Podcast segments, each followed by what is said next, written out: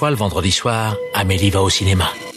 Encore Mais il vient deux fois par semaine maintenant, celui-là. Triste époque pour le cinéma. Vous trouvez ça normal Mais votre cinéma, votre cinéma, moi je trouve ça irrespirable Bah, j'en connais un qui va bien rigoler en lisant ça.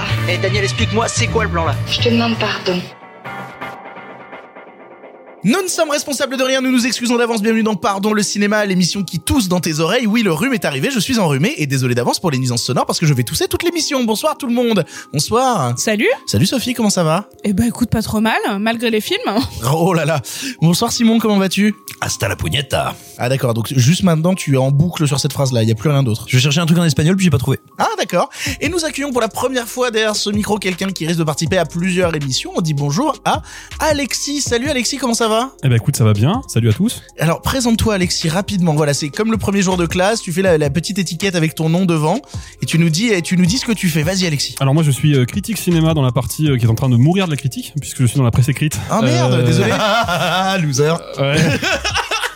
Ouais, je sais, je sais, c'est dur. Euh, non, j'écris pour euh, pour euh, SoFilm euh, régulièrement et pour le Grand Oculaire. D'accord, d'accord, d'accord, d'accord. Et ça va? Bah, écoute, ça va bien. Un peu stressé, mais, euh, Ah, menteur. mais ça va. Et pourquoi- c'est fini, oui. Et pourquoi tu veux le bully juste C'est super violent? C'est un bizutage. C'est normal, c'est normal. c'est Mais non, ma mais non, mais première je connais fois. déjà Alexis, c'est pour ça que je me permettais de me, de me foutre lui. Les premières fois se passent toujours mal. Et oh là, dans cette émission, on démarre avec The Last Duel de Ridley Scott, suivi du très attendu Eiffel avant de faire un détour par la Norvège et son Julie en 12 chapitres. En bref, on vous parlera rapidement des Muppets, enfin je vous parlerai rapidement des Muppets parce que pourquoi pas, et Sophie vous parlera de L'homme de la cave avec François Cluzet, le dangereux négationniste.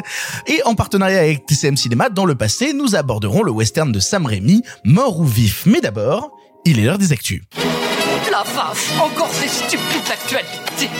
Je déteste les actualités. Au cinéma, c'est comme ça et pas autrement. Ha ha Qu'est-ce qu'on passe au cinéma? Je suis bon. Je demandais à la patronne. Comme d'habitude, nous démarrons ces actus en vous remerciant de nous suivre, que ce soit sur les réseaux sociaux avec le compte Twitter pardon le cinéma, mais aussi sur les différentes plateformes de podcast où vous pouvez vous abonner pour ne rater aucun épisode. Dernier rappel, après ce sera trop tard, pardon le cinéma fait son premier épisode en public le jeudi 21 octobre à 19h30 au Forum des Images à Paris. C'est littéralement la semaine prochaine. C'est dans moins de 7 jours quand vous écoutez ça en fait.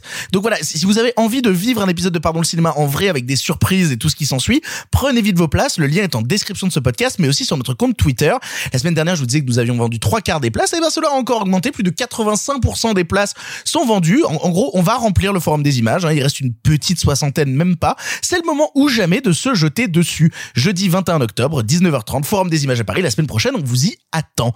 On a hâte ou pas? On est stressé par cet événement ou pas du tout? Ah bah je viens de réaliser que c'était la semaine prochaine. Ah, ouais, bah dis donc. Non, pour moi c'était fin octobre, mais dans ma tête on n'était pas mi-octobre, donc euh, euh, en plus le 21 c'est pas fin octobre. Ah donc c'est la semaine prochaine. Bah je suis super content. Nulsar et moi-même, on va super bien. Ah, trop trop cool. Et puis peut-être qu'il y aura la surprise d'avoir par exemple Arthur ou Alexis qui passeront une tête pendant cet épisode, n'est-ce pas Alexis? Ouais, je sais déjà pourquoi et ça me fait très peur. on va beaucoup rigoler. Qui plus est, pardon, le cinéma sort aussi un livre sans film que tu n'as pas vu mais que tu vas adorer, un livre regroupant toutes nos passions et envies de cinéma plus éclectiques les unes que les autres. Il sera disponible en ligne mais aussi en librairie dès le 28 octobre. Mais sachez que vous pouvez déjà le précommander en suivant le lien en description. Et si jamais vous voulez l'avoir à tout prix dès la semaine prochaine, directement le 21 octobre, une semaine avant sa sortie, et ben sachez qu'il sera dispo en vente à l'événement public que nous faisons au Forum des Images. Raison de plus pour venir nous voir en vrai. Venez la semaine prochaine, ça va être trop cool. On a préparé des surprises, je rigole déjà d'avance. Encore une fois, tous les liens sont en description. Venez nombreux acheter le livre des bisouilles sur vos truffes. Pour commencer l'actualité, parlons des Oscars. Oui, on démarre notre fil rouge des Oscars dès maintenant. On est parti pour vous casser les noix avec ça pendant plusieurs mois. Là, tout de suite, il est question du choix du film que la France envoie pour concourir à la catégorie du meilleur film étranger. La commission du CNC ayant shortlisté trois films, Bac Nord de Cédric Jimenez, l'événement d'Audrey Diwan et enfin le film qui a gagné son passe express vers les Oscars, Le Palmé Titane de Julia Ducournau. Bon choix, mauvais choix, je sais que ici beaucoup s'en tapent des Oscars, mais envoyer Titane de Ducournau pour y concourir pour représenter la France aux États-Unis, est-ce que ça vous semble être un choix sensé? Oui, c'est un choix sensé parce qu'en fait le film, rappelons-le quand même, a gagné la Palme d'Or. Et même si bien sûr il y avait d'autres, comment pourrait-on dire, challenger, concurrents, euh, Bac Nord et aussi l'événement d'Audrey Diwan avaient été présélectionnés, mais on aurait pu imagi- imaginer Illusion Perdo, euh, per- Illu- Illusion Perdo. Illusion Perdo, euh, una botifana, una pe- pelo, pellicula. Illusion perdue de Xavier Giannoli. Euh, mais voilà, il y a plusieurs films qui, on va dire, sur le papier pouvaient y concourir, et très légitimement. Le fait est que ne pas envoyer le récipiendaire français de la Palme d'Or aux Oscars aurait été un truc un peu absurde. J'en profite d'ailleurs pour rappeler qu'il y a notamment une journaliste de Variety qui a dit genre, mais what a shame, le président de le Festival de Cannes, il est au comité de la sélection de le film. Wow. Alors, il n'y a pas que des journalistes de Variety qui ont dit ça. Il y a aussi des Ouais, très ouais. très mauvais comptes si- euh, Twitter Oui, mais- ciné comme, oui, mais euh, suite comme droitisation ciné, euh, destination ciné, pardon. suite à l'article de Variety. Alors, excusez-moi, mais là aussi, j'espère bien que le, celui qui dirige le festival de Cannes ou son comité de sélection euh, participe à cette sélection. Non mais sans déconner quoi. Donc voilà, c'est c'est vraiment des, des indignations euh, petits pieds de euh, petits pieds. Putain, j'ai un problème avec les syllabes. Des indignations euh, petits bras de gens qui ont des petits pieds et qui doivent souvent se faire pisser dans le cerveau. Euh, je trouve ça regrettable. C'est une très bonne nouvelle qu'elle y aille. Il y a beaucoup de gens qui se disent est-ce que c'est le film le mieux calibré pour les Oscars? Alors moi je pense que oui. Euh, Pour le coup, alors j'ai un avis sur cette question-là parce que pour moi on se retrouve dans une situation où Nord faisant office de film d'action, envoyer un film d'action français au festival, euh, enfin aux Oscars, ça a pas particulièrement de sens. L'événement d'Already One pour moi qu'il ait vu et on en reparlera. Je trouve le film formidable, mais c'est un autre débat. Fait très film franco-français qui n'a pas beaucoup de chances de, de séduire le la sélection, enfin les sélectionneurs justement du des Oscars. Et donc pour moi, Titan qui justement euh, a des influences qui viennent d'un certain cinéma américain et jouit complètement du fait de dire bah voilà bah moi j'aime beaucoup euh, le cinéma de Cronenberg etc. Vouloir dire bah voilà on a un film français qui rend hommage à des créateurs qui viennent de chez vous. En certaines parties ça peut intéresser le public américain. Bah, euh, je- oui, j'entends tes arguments et, et en soi, si je si j'essaie d'être objectif, je suis d'accord avec toi. Cependant, je pensais vraiment que ce serait l'événement pour plusieurs raisons, notamment politiques. Hormis le fait qu'il ait eu un prix aussi important que euh, le Lion d'Or à Venise. Euh, Est-ce que le Lion d'Or c'est plus important que la Palme Non. non, non, Non, non, pas pas, du pas, du tout. Mais, mais il a eu un- une, une vraie reconnaissance internationale. Mais son sujet, quand on sait ce qui se passe actuellement aux États-Unis concernant l'avortement, c'était pas déconnant d'envoyer un film qui fait autant écho euh, à un vrai déchirement du pays sur le sujet et une vraie régression. Donc en fait, parler des épreuves qu'ont subies les femmes pour pouvoir avorter dans des conditions légales, moi ça me semblait nettement plus euh, avec un, un, un message Plus vachement- stratège. Ouais, bah, même pas plus, non, même pas plus stratège, en tout cas plus, j'ai envie de dire plus fort, parce que je suis désolée, Titan ça parle de rien, donc moi ça me saoule d'avoir. Oh là là, et c'est reparti. Euh, L'anti-titanerie à cette Non, table. non, j'ai- je, déteste vraiment pas Titan. Je- J'y ai vraiment vécu plein de choses et, et je trouve ça cool.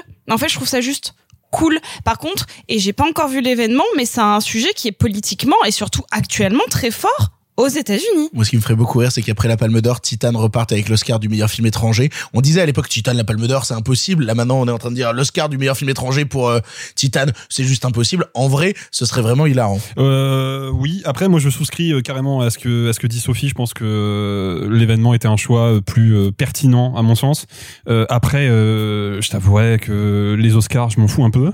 Ah bah ça. Voilà, mais que Titan, je m'en fous encore plus. Donc euh, quelque Oh part. là là, euh, mais c'est pas possible. donc euh, bah non mais c'est euh, moi je comprends pourquoi le film y va euh, surtout que le cinéma de genre français a une résonance internationale qui est quand même pas déconnante donc évidemment qu'un film de genre français récompensé par la Palme d'Or Et qu'en plus, aille, Ducournau est identifiée aux États-unis, ce qui est pas le cas de beaucoup de réalisateurs bah, et de réalisatrices carrément, français. carrément. bah. Audrey Diwan, personne la connaît aux US, tu vois. Il y a déjà ça. C'est hein. ce que je dis. Ah oui, Audrey Diwan, double défaite, hein, parce que Bac Nord, elle fait partie des scénaristes. L'événement, c'est elle qui le réalise. Euh, double défaite. Enfin, non, excuse-moi. Non, Elle est, non, non. elle, elle est co-scénariste d'un des plus gros succès du cinéma français de l'année, et elle est euh, scénariste et réalisatrice du film qui a eu Lion d'Or. Je, Non, moi, non, moi, non, je doubles défaites comme ça tous les matins. Justement, j'allais dire qu'elle a eu un move très très cool avec un de Oui. ses tweets justement où elle a déclaré que euh, euh, bon qu'elle était un peu triste mais qu'en vrai elle était trop contente pour Julia Ducournau et que c'était très très cool. D'ailleurs, c'est intéressant de le noter. Je le note comme ça parce que je je m'en étais pas vraiment rendu compte, mais mine de rien sur les trois films qui avaient été shortlistés, il y a deux films qui sont réalisés par des femmes et Audrey Diwan présente en plus en scénariste sur le troisième. C'est euh, pour moi franchement rien que la shortlist 3 déjà. sur 2,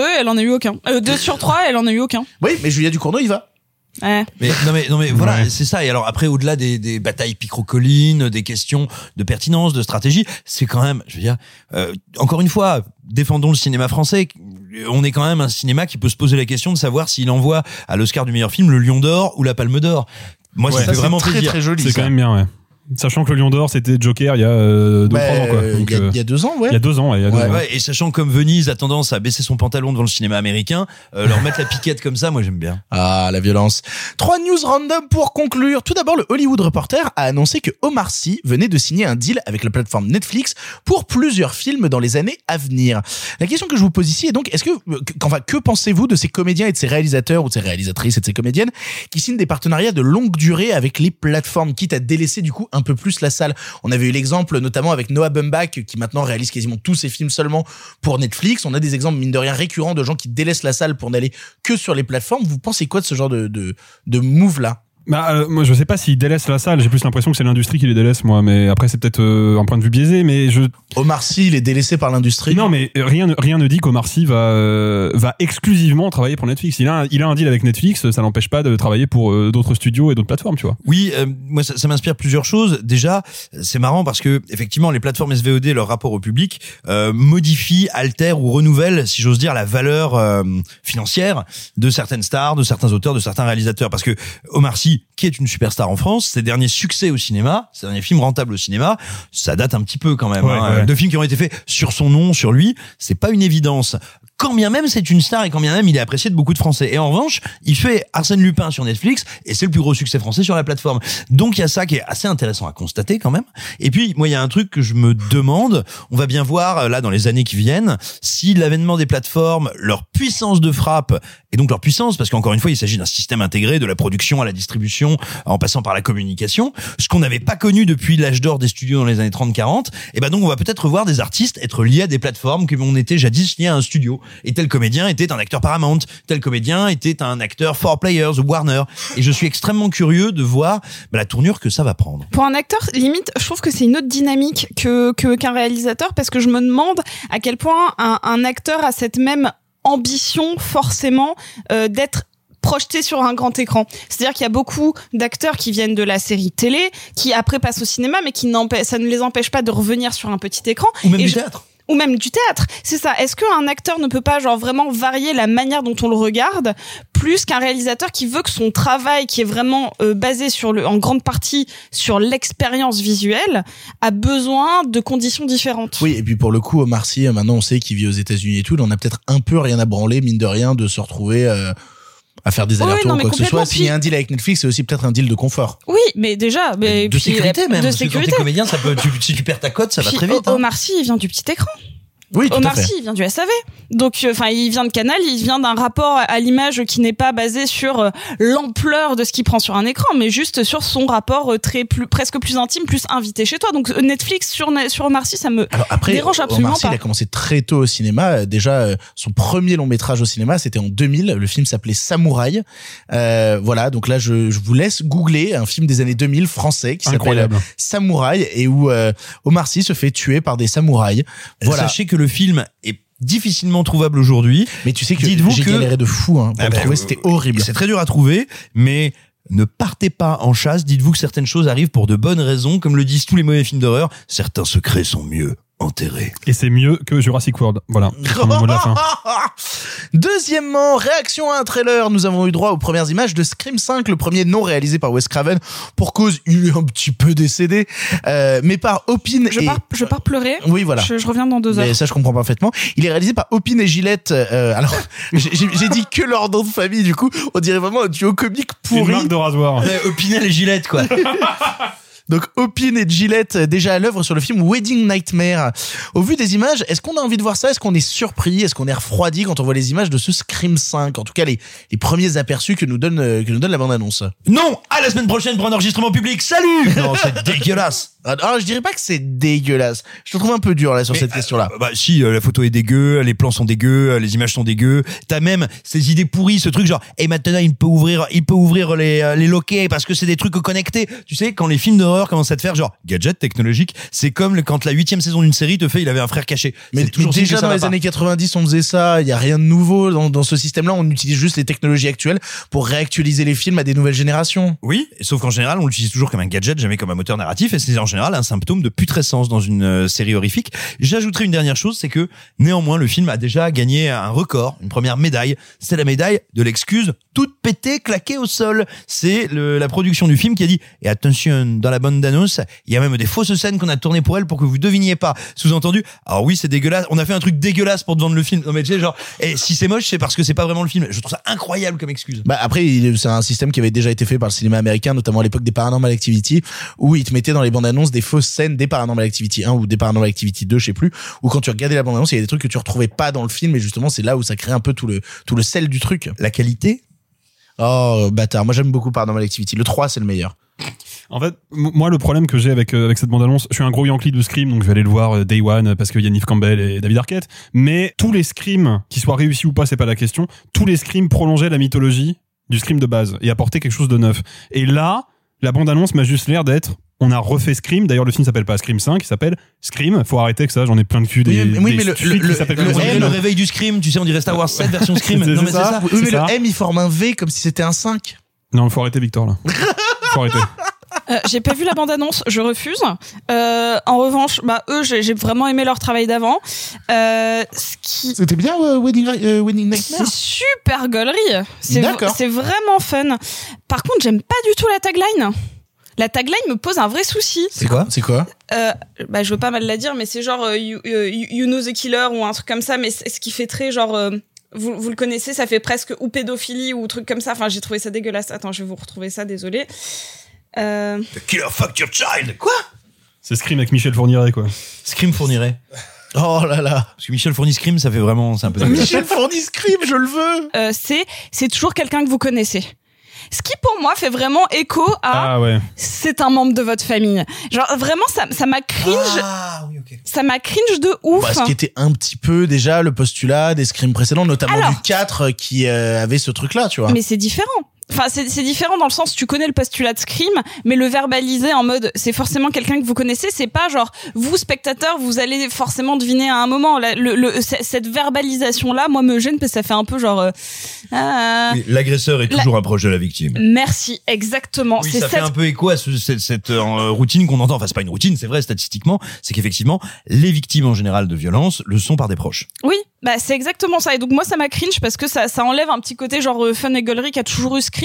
Et de ben on va rester sur les violences. Euh, pour conclure, la réalisatrice Vanessa Fillot, dont le premier film Gueule d'ange était passé par la case Un certain regard à Cannes, a annoncé adapter le livre Le consentement de Vanessa Springora, avec dans le rôle de Gabriel Matzneff le comédien Jean-Paul Rouve. Oh, je, il y a tellement de commentaires que j'ai envie de faire que je peux pas faire. Voilà, donc du coup, c'est Jean-Paul Rouve qui va interpréter le rôle de Gabriel Matzneff. Alors, je, je veux pas mentir, mais Jean-Paul Rouve, on l'a déjà vu dans des rôles plus sérieux. On l'a déjà vu justement en dehors de la comédie. Et c'était réussi ou pas Si, mais son- le premier film qu'il a mis en scène, je crois que c'est le premier sans armes ni haine ni violence. Oui, exactement. Il oui. avait un rôle Oui, tout à fait c'est sérieux. Jerry, ouais. Lola S. frère? Oui, C'est fait. ça, il est bien Et dedans en euh, plus. Poupou Pilou, je crois. Ouais. de Oui. Gérald Eustache Mathieu. euh, Et qui est, euh, Podium de Yann Moix. Bah non, il a un Oh, rôle non, de non, mais, comédie.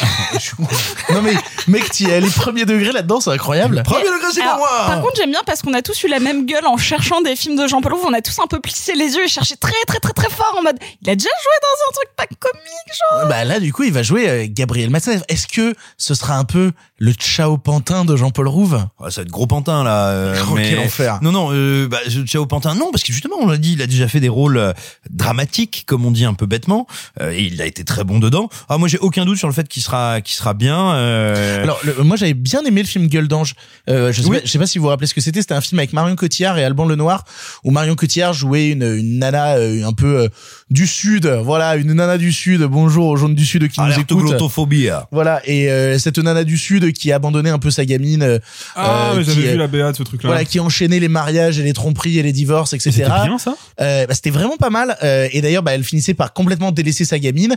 Et c'était Alban Lenoir qui euh, finissait par s'occuper de sa gamine pendant que euh, bah, elle était complètement une mère absente. Et le film était euh, pas mal, assez touchant. La voir maintenant euh, s'approcher euh, de, de l'affaire Matzneff avec Jean-Paul Rouve dedans, je suis euh, perplexe personnellement. Mais tu disais, juste, je rajoute ça euh, sur le, le Ciao Pantin, tu disais ça avec humour. Par contre, euh, Ciao Pantin, faut pas oublier que c'est un rôle à César, qu'a valu le César à Coluche. Euh, Jean-Paul Rouve en Gabriel Matzneff, peut-être que ça peut lui valoir un César, tu vois. Ah, on sait pas. Hein, Je On veux pas. voir ça. Bon, allez, c'est parti. On a plusieurs films dont on veut vous parler. On va vous parler de films du présent qui parlent du passé parce que ah oui, c'est euh, les deux premiers, c'est vraiment des films du présent qui parlent du passé. C'est assez incroyable parce que le cinéma, le saviez-vous? Ce qu'on non, attends, je le fais qu'une seule fois par émission, sinon c'est terrible. Nous allons tout de suite vous parler du dernier duel. I am risking my life for you. You are risking my life so you can save your pride.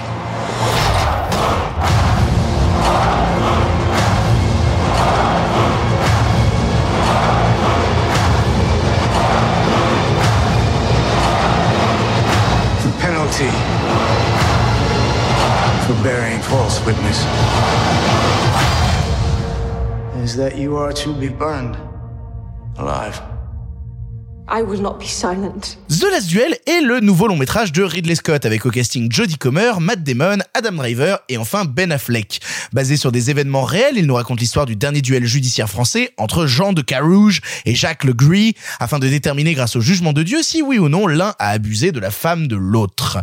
Différents points de vue s'opposent, personne ne peut trancher, c'est alors à cheval et à l'épée que tout cela va se régler et en termes de cinéma, c'est à nous de, départager tout ça, on l'a tous vu et c'est moi qui vais commencer parce que euh, bah parce qu'on a décidé comme ça et que c'était l'occasion que ce soit moi qui commence sur un film.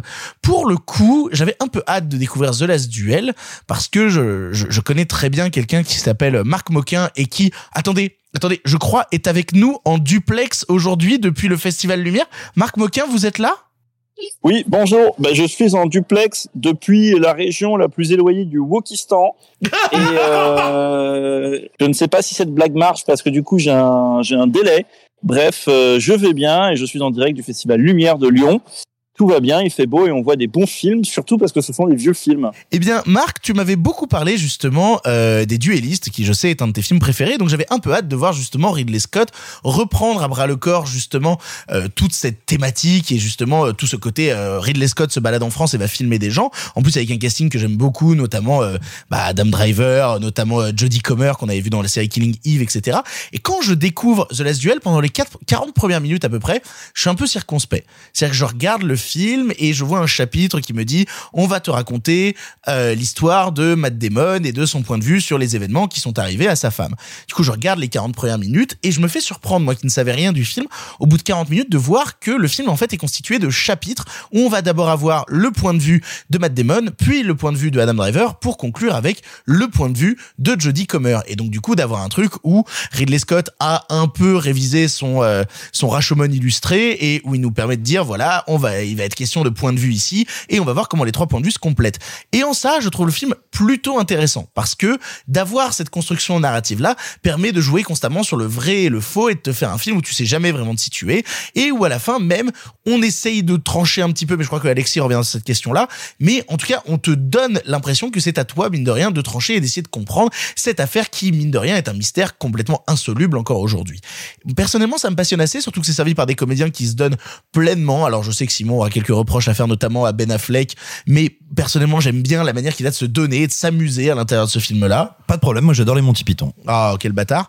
Il n'empêche que quand je regarde euh, The Last Duel, je, je, passe plutôt un moment intrigant à essayer de comprendre, de démêler le faux du vrai, limite d'enquêter avec eux, puisque l'enquête n'existera jamais et qu'elle a été résolue par un procès en duel, l'enquête n'existera jamais et le film nous permet, mine de rien, de refaire cette enquête-là, d'accompagner les personnages, d'essayer de comprendre. Et surtout, bah, il faut quand même le dire que, que Papy, euh, Papy Ridley Scott, il sait faire des trucs avec sa caméra, notamment pendant les scènes de bataille, dès le début du film, quand les chevaux se lancent dans la boue et que les corps se confrontent et que tout le monde se rentre dedans. Moi, il y a un truc qui me fascine, il y a un truc qui me prend à la gorge directement dans le film et ça sent la crasse.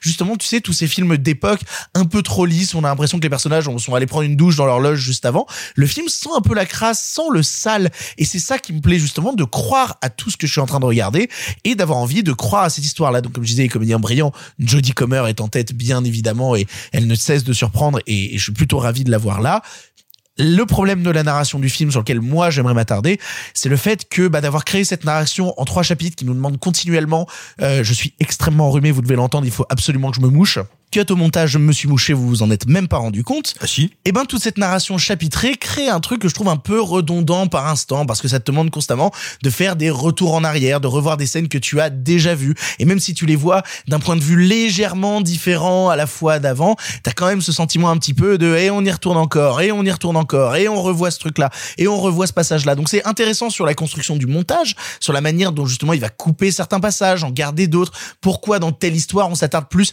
sur cette partie de ce jour-là plutôt que sur cette partie-là. Le truc m'intrigue, le truc me, me plaît pas mal. Je trouve ça un peu laborieux par instant. Heureusement, c'est servi par une réalisation que j'aime pas mal. Et je crois que toi aussi, Sophie, The Last Duel t'a plutôt séduit. À moi, euh, top de l'année direct. euh, Je trouve que c'est un film absolument, euh, absolument merveilleux. Et euh, tu l'as expliqué sur la sur la construction, sur la narration. Je trouve que c'est peut-être l'un des plus grands films féministes de l'année. Oh, d'accord. Voilà, euh, vous allez me dire, euh, nanana, c'est réalisé par un homme. Là, je dois quand même rappeler que Ridley Scott ne s'est euh, jamais euh, caché d'être un réalisateur qui savait faire de grands films féministes, et notamment peut-être l'un des, plus grands de sa, de, de sa période, qui est Thelma et Louise. Et donc, en ça, moi, je lui fais confiance déjà de base, et c'est pas parce qu'il est qu'il est vieillissant qu'il a pas compris les enjeux de son époque, et notamment sur euh, la, la, parole féminine, et même en le retranscrivant dans une époque qui pourtant est vraiment marquée par des codes qui ne sont pas du tout actuels sur la place de la femme, sur le consentement, sur le viol conjugal, sur pas mal de choses.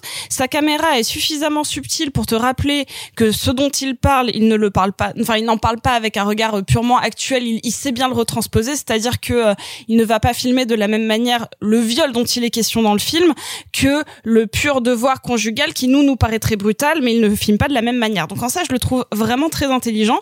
Et c'est un film qui te dit quand même que euh, bah, à cette époque, une femme n'est libre que quand elle n'a plus d'hommes pour euh, la servir dans le sens euh, pour en faire un, objet qui qui au final n'a pas sa place à l'expression.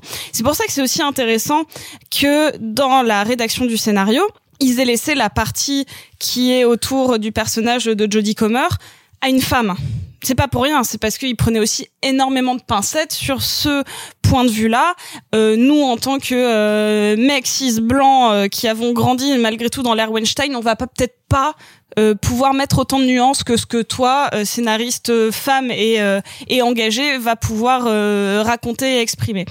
Et donc c'est en ça que le film me passionne, c'est que de mettre dans un univers qui en plus moi me déplaît énormément, ayant énormément étudié le la littérature médiévale qui me mais qui me débecte au plus haut point et d'avoir étudié cette langue qui me repousse d'avoir réussi à en faire quelque chose d'aussi beau, d'aussi actuel et euh, filmé de manière aussi majestueuse, bah ça m'a mais vraiment cassé la gueule. Je crois que toi, par contre, Alexis, t'as quelques réticences sur le film. Ouais, moi j'ai un, gros grief contre le film. Je souscris à ce qu'a dit euh, Sophie sur la mise en scène du film, parce que bon, Ridley Scott c'est quand même pas le dernier des clampins et, euh, et il le prouve encore une fois. J'ai des réserves sur la photographie, par contre, de Darius Wolski que Mais je ça trouve. va euh, pas, c'est magnifique. dégueulasse. Mais ça va alors, pas. moi, alors moi je connais la Normandie, euh, ça ne ça n'est pas au-dessus du cercle polaire arctique, hein, faut quand même le rappeler. Oh là là. Euh, et tout n'est pas toujours gris. Autre problème, euh, mais euh, ça c'est c'est l'image numérique, mais ça c'est un autre débat.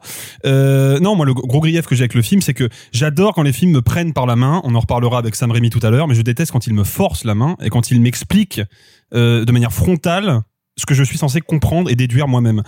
Et euh, il y, y a un moment dans le film, je ne dis pas comment, vous le verrez euh, en salle. Il y a un moment où le film décide d'abandonner euh, ce qui pour moi faisait son sel, qui était cette espèce d'ambiguïté scénaristique sur bah, c'est au spectateur de démêler le vrai du faux. On est avec ce jeu d'alternance entre les focalisations, on finit par être un peu perdu et c'est au spectateur d'alterner le, de, dé- de déterminer pardon euh, euh, où se situe la vérité. Et au bout d'un moment, le film décide de nous dire clairement où se situe cette vérité. Et à partir de là, bah je suis toujours en accord avec le discours du film, notamment sur la place des femmes, comme l'a soulevé euh, Sophie.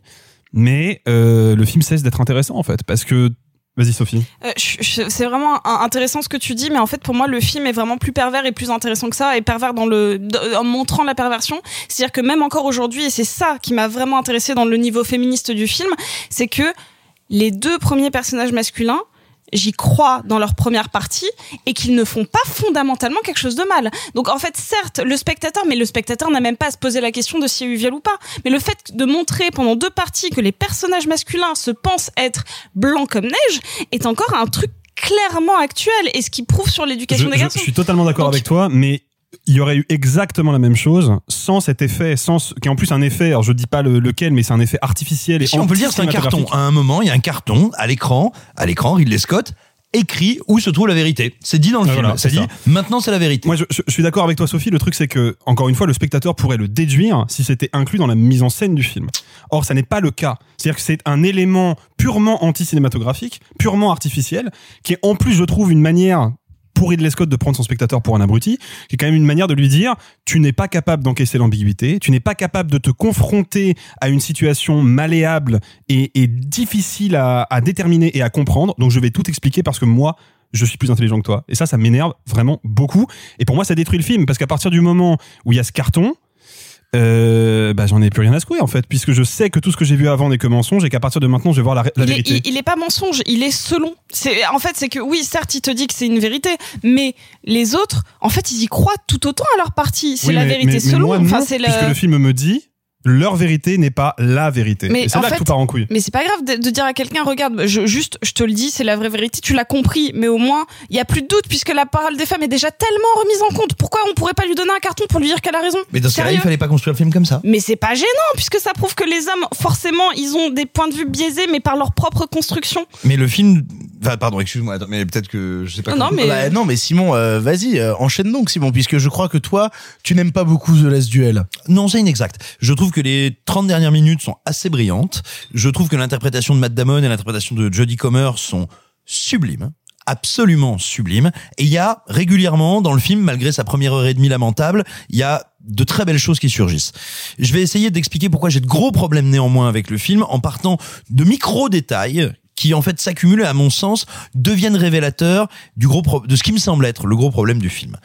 Bon, très rapidement, on comprend que c'est une vision euh, de l'époque médiévale, de la période qui est complètement délirante et fantaisiste. Tu parlais de la crasse, c'est une des preuves de bêtise du film. Parce qu'on est en train de parler de nobles, on est en train de parler de gens qui justement ne sont pas crasseux. On est en train de parler de gens qui ne vivent pas dans les âges sombres. Ça, c'est un vieux mythe.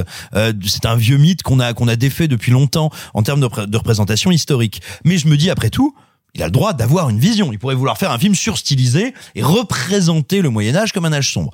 Pourquoi pas? Sauf que ça n'est pas ce qu'il fait. Et cette mise en scène que je trouve souvent efficace, intelligente, néanmoins, elle vise à la crudité, à l'authenticité. Et là, je commence à m'interroger sur des erreurs historiques délirantes. Entre les flèches enflammées. Alors, si vous vous demandez pourquoi les flèches enflammées, c'est une erreur historique, bah, enflammer une flèche, tirer avec un arc, elle s'éteint. Voilà. Entre les flèches enflammées, entre des réflexions, mais qui sont d'une débilité. C'est un truc cinématographique, la flèche enflammée, ça existe depuis Eh ben des, alors, des dans ce cas-là, trentaines tu, eh ben d'années. alors, dans ce cas-là, tu filmes ton film comme Kingdom of Heaven et pas comme ça. Mais ok. Et je, je te dis jusque là, ok, j'admets. Et puis j'ai le personnage de Ben Affleck. On est donc au XIVe siècle, qui se définit et définit un autre protagoniste comme un libertin. C'est une notion philosophique qui interviendra dans le champ public trois siècles plus tard. Donc j'ai un film qui joue le réel, mais qui en fait n'a aucune idée de l'époque dont il parle. Là, je commence à m'inquiéter fortement. Et puis je constate en fait à un moment, et ça, ça me sidère, que Ridley Scott lui-même ne comprend pas son film. Il y a une séquence qu'il montre, mais de manière terrible et limpide. Euh, il y a donc une euh, une amie, une femme euh, qui qui vient voir donc euh, le Lady Carouge, euh, Jodie Comer, et, et qui lui et qui la complimente sur son teint. Elle lui dit oh là là, le, le printemps vous réussit, euh, vous avez les joues colorées. Ouais, non, je- tu vas voir, tu vas non, voir mais pourquoi je, ça n'est je- pas un je- détail. je sais ce que tu vas dire. Tu vas voir pourquoi ça n'est pas du tout un détail. Ou plutôt, je vais utiliser ce détail comme quelque chose de signifiant. Alors, déjà, la première erreur qui est ahurissante, c'est qu'on te dit qu'on est au printemps et qu'il fait chaud et qu'on a les joues colorées, alors que tu te dis, oui, effectivement, je suis au cercle polaire, on est dans The Thing, il y a un truc bizarre qui va arriver, tu fais ça, c'est le printemps. Donc en plus, il n'a aucune idée du moment qu'il filme, il ne comprend pas ce qu'il filme. Oh là là, tu- Et t'attardes vraiment sur des points de pas détail des détails, pas tu vois pourquoi c'est pas des détails, tu vois? Pourquoi c'est pas des détails? Et en plus de ça, il y a un truc qu'il n'a pas pris le temps de comprendre et pas pris le temps d'analyser, parce que ça, en revanche, c'est une bonne idée de scénario. À cette époque-là, une noble disant à une autre, vous avez les joues rouges, c'est un gros fion. C'est une insulte. À l'époque, la noblesse, c'est le teint d'albâtre. Avoir des couleurs, ça veut dire qu'on travaille dehors, qu'on travaille au champ. Et en fait, pourquoi est-ce qu'on a que des trucs comme ça dans le film? C'est parce qu'en fait, Ridley Scott fait son film beaucoup trop vite et qu'il n'a pas le temps de travailler sa mise en scène et d'avoir confiance dans le spectateur. C'est pour ça que tu as trois parties dont, dont trois qui se ressemblent tellement. La scène qui est donc la scène y a-t-il eu viol ou n'y a-t-il pas eu viol? Dans le récit donc du personnage qui lui dit mais bien sûr que non, c'était c'était euh, il y avait du consentement et c'était de la sensualité, mais elle est déjà filmée comme un viol et même si elle est moins longue que dans la dernière partie, elle est déjà filmée froidement un viol. Donc en réalité, il y a aucune ambiguïté dans le film. C'est ça le problème. C'est que le film, on devrait avoir un film qui me dit, je vais passer par trois points de vue. Euh, celui du mari faussement vertueux, mais qui en fait est une saloperie matérialiste.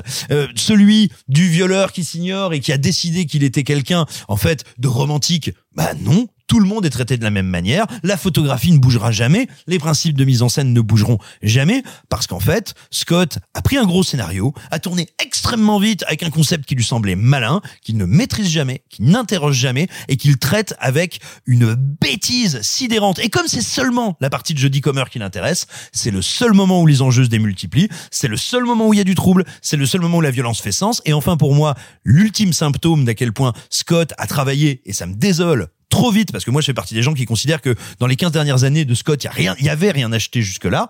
Et bah le truc terrible, c'est qu'il prétend te faire des parties par personnage et dans chaque partie, il sort du point de vue des personnages parce qu'en fait, son film n'a pas été pensé pour être à la Rashomon et il est obligé alors qu'il te dit voici la vérité de machin, bah maman, t'as une scène où il est pas là. Voici la vérité de bidule, bah maman, t'as une scène où il est pas là. Donc le film est incohérent, simpliste photographié mais d'une manière mais c'est on dirait un DTV Asylum sur le Moyen Âge c'est horrible c'est gris et bleu c'est atroce et il est aussi bête dans son interprétation que dans sa représentation. Juste sur les joues, euh, histoire de pouvoir te contredire, euh, le, le, personnage, je me suis fait la, la même réflexion puisque je le, je le, sais très bien que le teint doit être euh, le plus pâle possible et que c'est quelque chose aussi qui est dans la dans la culture japonaise par exemple.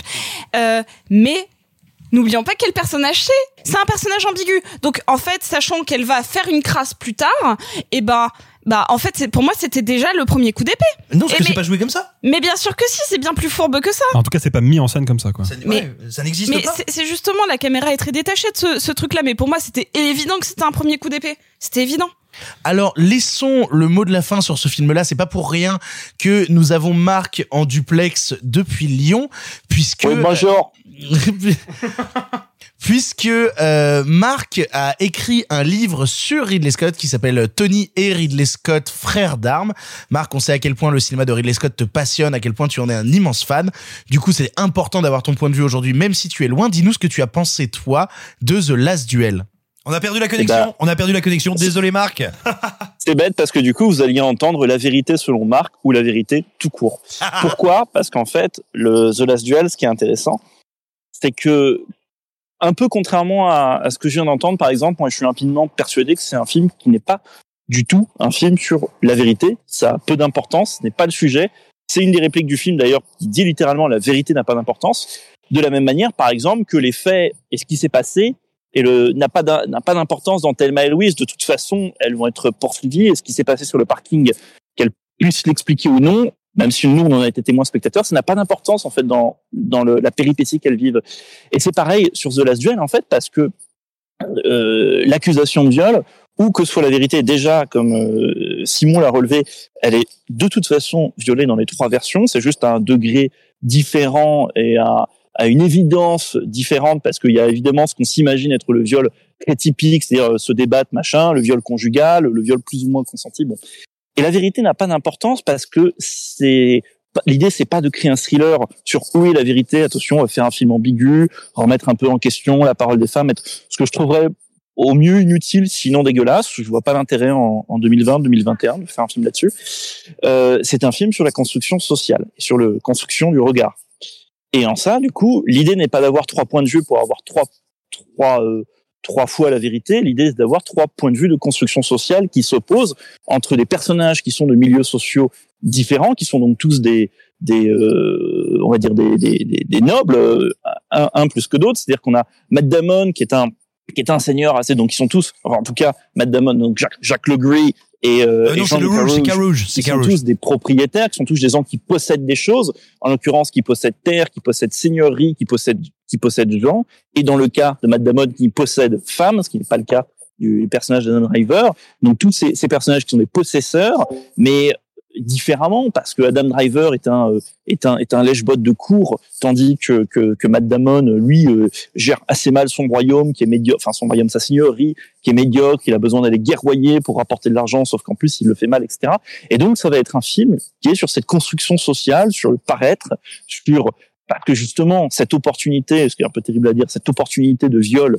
pour le personnage de Matt Damon pour Jean de, euh, Jean de Carouge est une opportunité d'exister socialement, de dépasser son rival qui au début est un est un ami. Et donc dans ce cas-là, pour moi, ça change tout le point de vue du film parce que du coup, c'est un voilà, ce n'est plus un point de vue de, c'est plus un film sur euh, sur sur la vérité, c'est un film de société, c'est un film qui parle comment se construit le monde occidental. Après, on peut relever ou non les anachronismes, mais ça me semble pas intéressant, c'est-à-dire pas plus intéressant que ce de voir dans Exodus qu'il y ait des, des, des, des, étendards sur les chars égyptiens, évidemment ça n'existait pas à l'époque, ou qu'il y ait des fléaux d'armes dans Kingdom of Heaven, ça n'existait pas à l'époque, on s'en fiche, c'est pas, c'est pas l'intérêt. Euh, L'idée, c'est surtout de dire, voilà, je montre cette période du bas Moyen Âge, et donc là je suis un petit peu en... C'est là où je vais me nuancer entre Victor et, entre Victor et Simon, parce que Victor dit oui c'est sale, c'est pas lisse, etc. Et en effet, parce que je vois très bien à quel genre de production un peu lisse il peut renvoyer, et de l'autre côté, Simon euh, parle d'une période présentée comme des âges sombres, mais c'est pas le cas dans The Last Duel. Dans The Last Duel, on est sur cette période tardive du Moyen Âge, le bas, Moyen Âge, 14e siècle, euh, et, tout ce qui est montré dans le film est axé euh, luxueux, euh, assez. Ok, la photo est froide si vous voulez, mais tout ce qui est monté, regardez la richesse des textures des costumes, regardez les, les décors, les vitres, etc. Ce qui est pas rien en plus à, l'époque d'avoir des vitres. Euh, c'est pas du tout un, un truc un Moyen Âge anémique comme la représentation, comme le nom de la rose. Voilà, vous avez tous vu le nom de la rose avec ce truc en effet presque quelque part entre le préhistorique et le post-apocalyptique. Donc c'est c'est un... et après évidemment il y a des scènes de bataille qui sont très barbares et tout que moi je trouve assez admirablement filmées.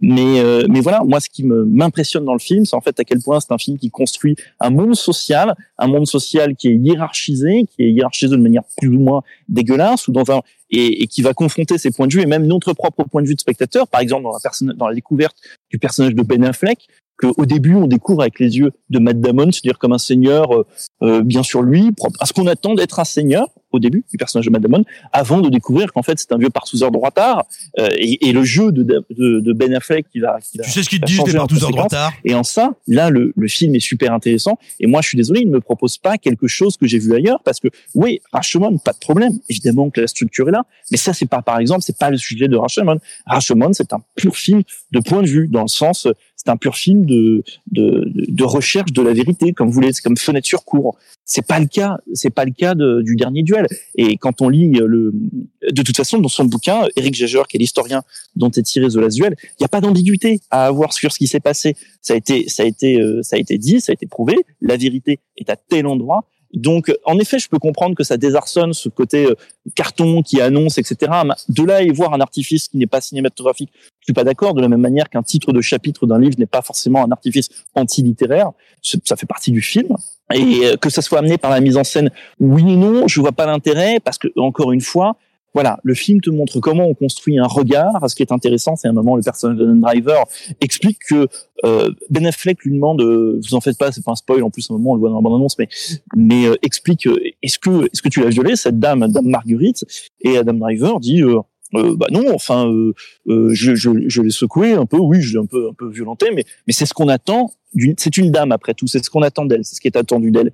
Et tu vois, la réplique est quand même incroyable. Et, et donc là, tu as une vraie construction sociale. Et quand on arrive à la fin, au, segment de, de, de, de Comer, et qu'on arrive du coup à la toute toute fin du film, et là je vous dirai pas ce qui se passe à la toute toute fin du film, parce que c'est intéressant ce que ça raconte, mais en même temps j'ai un petit peu des réserves peut-être sur cet épilogue, mais là ça serait un peu compliqué d'en parler comme ça. Moi je me dis qu'on est parti au travers d'une construction de la société qui fait d'un côté, pour des raisons évidentes, écho à ce qu'on connaît aujourd'hui. De l'autre, n'a pas, et c'est là où je trouve le, le, scénario des trois scénaristes, donc euh, Matt Damon, Ben Affleck et Nicole Olofsener, absolument très bien vu, particulièrement dans les dialogues, c'est que moi j'ai toujours un peu peur de ces films historiques où on veut amener des thématiques modernes et euh, où on a parfois, et notamment tout ce qui concerne le féminisme, et on a parfois l'impression de, alors en vrai, je suis pas contre les anachronismes, hein, mais on a parfois l'impression que les personnages ont lu tout ce qui s'est fait en matière de littérature féministe ces 50 ou 60 dernières années.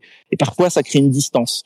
Euh, voilà, on a, on a l'impression qu'elles ont eu tout, tout, le répertoire de Simone de Beauvoir et ça crée une distance. Ce qui n'est pas le cas. Par exemple, dans, dans, dans The Last Duel, aucune réplique du personnage de Jodie Comer semble sortir de 2021. Elle reste quand même dans elle aussi sa propre construction sociale dont elle est victime. En plus, les autres femmes, il n'y a pas vraiment de principe de sororité dans le film parce que là, évidemment, ça n'existe pas à l'époque. Donc, les autres femmes ne sont pas particulièrement solidaires de ce qu'elles traversent, y compris sa belle-mère. Et donc, en ça, je, trouve, voilà, The Last Duel absolument phénoménal. Et là où au début, je n'en attendais quand le projet a été annoncé, qu'une juste une sorte de curiosité un peu fantasmée de ma part, parce que c'est un film qui pourrait faire écho à, à, au dueliste, de, de donc le bah ouais que un duel ça a aussi tourné à Sarlat et tout. Bon, je trouve le film infiniment plus complexe et justement euh, dans les duellistes il y a un truc euh, qui relève de l'absurde parce que au bout d'un moment on ne sait même plus pourquoi ils se battent en duel dans les duellistes et, euh, et c'est comme si voilà une sorte de simplicité apparente dans les duellistes euh, avait complètement disparu et ça veut pas dire qu'il n'y a pas d'ambiguïté. Je pense qu'il n'y a pas d'ambiguïté à avoir dans The Last Duel. Par contre, c'est plus complexe.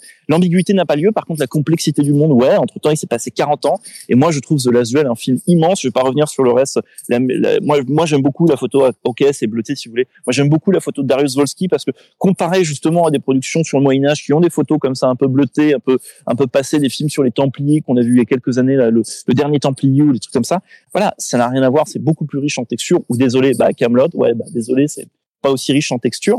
Donc voilà, je je trouve le dernier duel qui est un, film formidable. Et, euh, et, et si ce que je vous ai dit vous intéresse un tout petit peu, j'ai écrit un article justement sur le dernier duel et la question du point de vue et le rapport au duelisme machin dans le dernier revue et corrigé.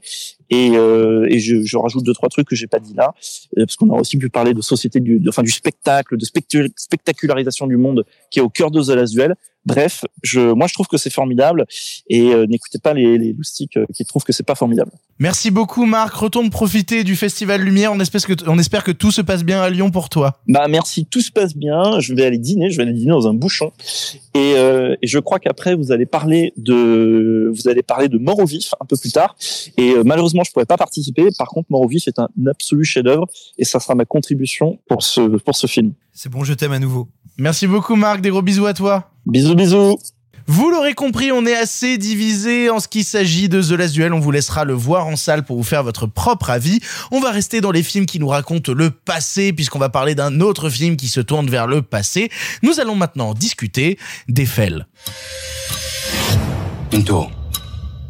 300 mètres. Entièrement en métal. Un défi à la gravité. Aux éléments. Cette tour, messieurs, c'est Paris. Son rayonnement. Sa place dans le monde. Pourquoi tu m'as pas tout dit? Lui, il m'aime. Je te parle pas d'amour. Parle de réputation. Eiffel est le nouveau film de Martin Bourboulon qui, après les comédies Papa ou Maman, prend à bras le corps l'histoire de la création de la célèbre tour parisienne, entourée au casting de Romain Duris, Emma Mackey ou encore Pierre de la Donchamp. Entre histoire d'amour, histoire d'amour, histoire d'amour de jeunesse et parfois construction d'une tour en métal, nous naviguons à travers la fin du 19e siècle. Qu'en avons-nous pensé? On va commencer à le bisuter quand même Alexis parce qu'on est un peu trop gentil avec lui depuis le début de C'est ce l'émission. que je me disais aussi. Ouais non mais c'est ça Alexis, c'est à toi. Vas-y, commence, parle-nous de Eiffel. Alors, moi, il faut que je précise quand même euh, pour le pour les gens qui nous écoutent. Moi, j'ai vu Eiffel en mars 2021 parce qu'à l'époque, il était daté pour mai ou juin, je ne sais plus. Puis il y a eu des reports. Bah, il y a eu les, les salles qui n'ont pas rouvert au final. euh, etc. Exactement. Putain, j'ai l'impression que ça arrivait beaucoup trop de fois, ça. Bref. Euh, Bisous Roselyne. La question euh, qui se pose pour moi, c'est qu'est-ce que j'ai conservé du film plusieurs mois après l'avoir vu? Euh, La direction artistique est très bien. Et malheureusement, c'est un peu près tout. Alors, oh, la dureté. Ouais, alors oui et non, parce que euh, je suis quand même obligé de reconnaître, euh, moi qui considère que le cinéma, euh, je pense qu'on est à peu près tous d'accord, est quand même un art visuel. Euh, Non. Voilà, c'est un peu un lieu commun de le dire, mais c'est bien de le, de le rappeler. Je suis impressionné par la direction artistique du film, par sa mise en scène, par son éclairage, par ses décors, ses costumes. Je trouve que le film, le film a coûté, je crois, 25 millions de- d'euros de budget, et ça se voit à l'écran, ce qui n'est pas toujours le cas pour les films français. Rappelons que La Petite Famille de Danny Boone coûte 30 millions d'euros, euh, soit plus cher que Eiffel. Euh, et alors, il coûte exactement 28 millions d'euros. Ne me demande pas pourquoi je connais cette information. Ok, bah je te demanderai pas, mais c'est extrêmement cher. Parce que t'as Euh, regardé sur ton téléphone? Absolument pas. C'est parce que j'ai très souvent cité l'exemple de euh, La Petite Famille et de ses 28 millions euh, de budget pour dire euh, regardez tel film incroyable. Et là, 28 millions, ce qui est un peu vain comme comparaison, soyons très très honnêtes, vu que sur les 28 millions, il y a trois quarts qui partent dans les Ouais, poches de mais Danny c'est pas Boone. si vain que ça parce que euh, quand le cinéma français met l'argent là où il faut la mettre, et bah ça donne un film qui a Et énormément de c'est la gueule. important de la mettre là où il faut la mettre. Ah oui, très important. Surtout avec de l'argent. Surtout avec de l'argent. Euh, Bon, allez, termine l'érection de cette tour. Voilà, on va terminer l'érection de cette tour. Bah euh, oui et non, parce que c'est là que le bas blesse. J'adore la direction artistique du film, euh, sauf que ça parle pas de son sujet. C'est-à-dire que c'est un film qui te dit, je vais te montrer avec un gros budget et une grosse DA la construction de la Tour Eiffel, et qui en fait préfère me raconter comment Romain Duris est tombé amoureux d'une meuf qui a la moitié de son âge.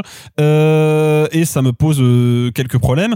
Je Très honnêtement, je pense que je vais être celui autour de la table qui est le plus tendre avec cette histoire d'amour parce que j'aime bien les histoires d'amour, euh, même si elle est effectivement très à l'eau de rose, très cucu, très prévisible, mais eh ben, elle est assumée comme telle. Donc ça, au moins, le film essaye pas de me vendre une histoire d'amour nouvelle, il me vend quelque chose de très classique, de très romanesque.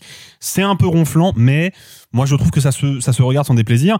Et donc, euh, bah, qu'est-ce qui me reste après euh, plusieurs mois euh, à laisser le film maturer dans ma tête? Il me reste une direction artistique flamboyante et je pense que quelque part Eiffel est une carte de visite pour Martin Bourboulon pour pouvoir justifier après d'aller réaliser le diptyque des trois mousquetaires qui va durer 4 heures, qui coûte 60 millions et qui a un casting gigantesque. Donc en vrai, je pense que Eiffel est un film euh, entre guillemets d'un point de vue esthétique prologue des trois mousquetaires. Bah, pour le coup, euh, je, je vais te rejoindre sur euh, ce point de vue-là. En fait, le premier truc que je me suis dit en regardant euh, Eiffel, c'est euh, que je trouve déjà la photo sublime.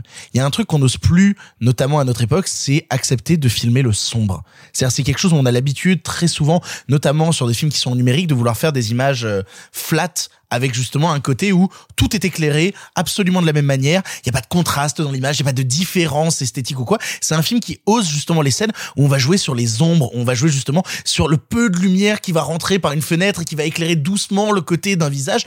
Utiliser justement le côté sombre de l'image, c'est un truc qui est pas facile à maîtriser. Martin Bourboulon montre qu'il est un technicien talentueux parce qu'il est capable de maîtriser. Euh... Configuré aucun accessoire. Ben, nique-toi.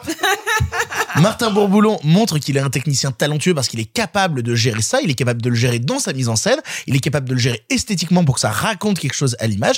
Et on sache, déjà techniquement, moi je trouve le fi- film plutôt intéressant. Mais surtout, euh, en fait, je, je- je me permets de résumer euh, succinctement ce que tu viens de dire. C'est un film tourné en numérique, il me semble, euh, mais éclairé comme un film tourné en 35 mm, c'est-à-dire éclairé sur le plateau, éclairé in situ. Et ça se voit notamment, moi j'ai un plan qui m'est resté en tête parce qu'il m'a vraiment euh, impressionné quand j'ai vu le film en salle.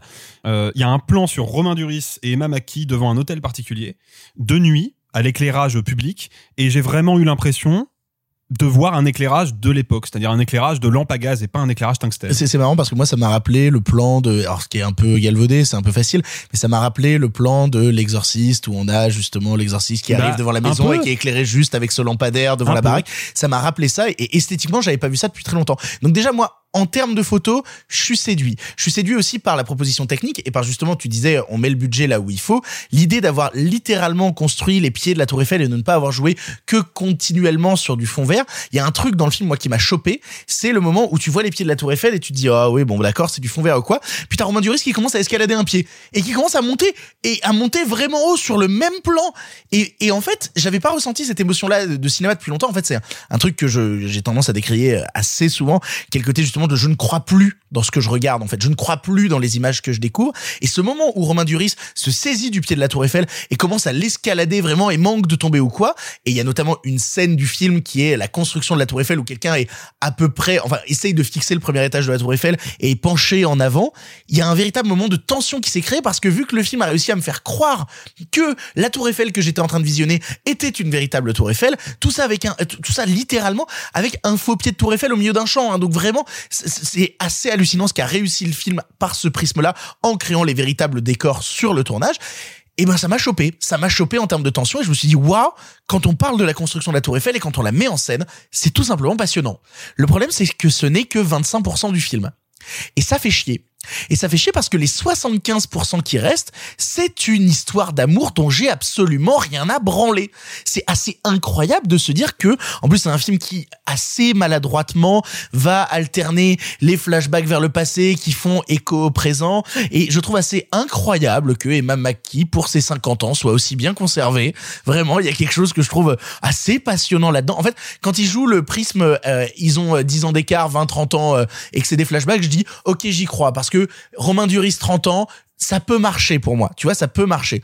Sauf que quand euh, t'as Romain Duris qui regarde Emma Mackey dans les yeux et qui lui dit euh, Oh là là, ça fait 20 ans que je t'ai pas vu », euh, nique ta mère en fait. Nique ta mère. Il y a 20 ans, elle avait 5 ans, enculé. Non, vraiment, c'est-à-dire, il y a un truc qui, qui, qui ne marche pas. Alors après, la question que je me suis posée, et la ritournelle qui a tourné un petit peu dans ma tête pendant que je regardais tout le film, c'est c'est une erreur de casting.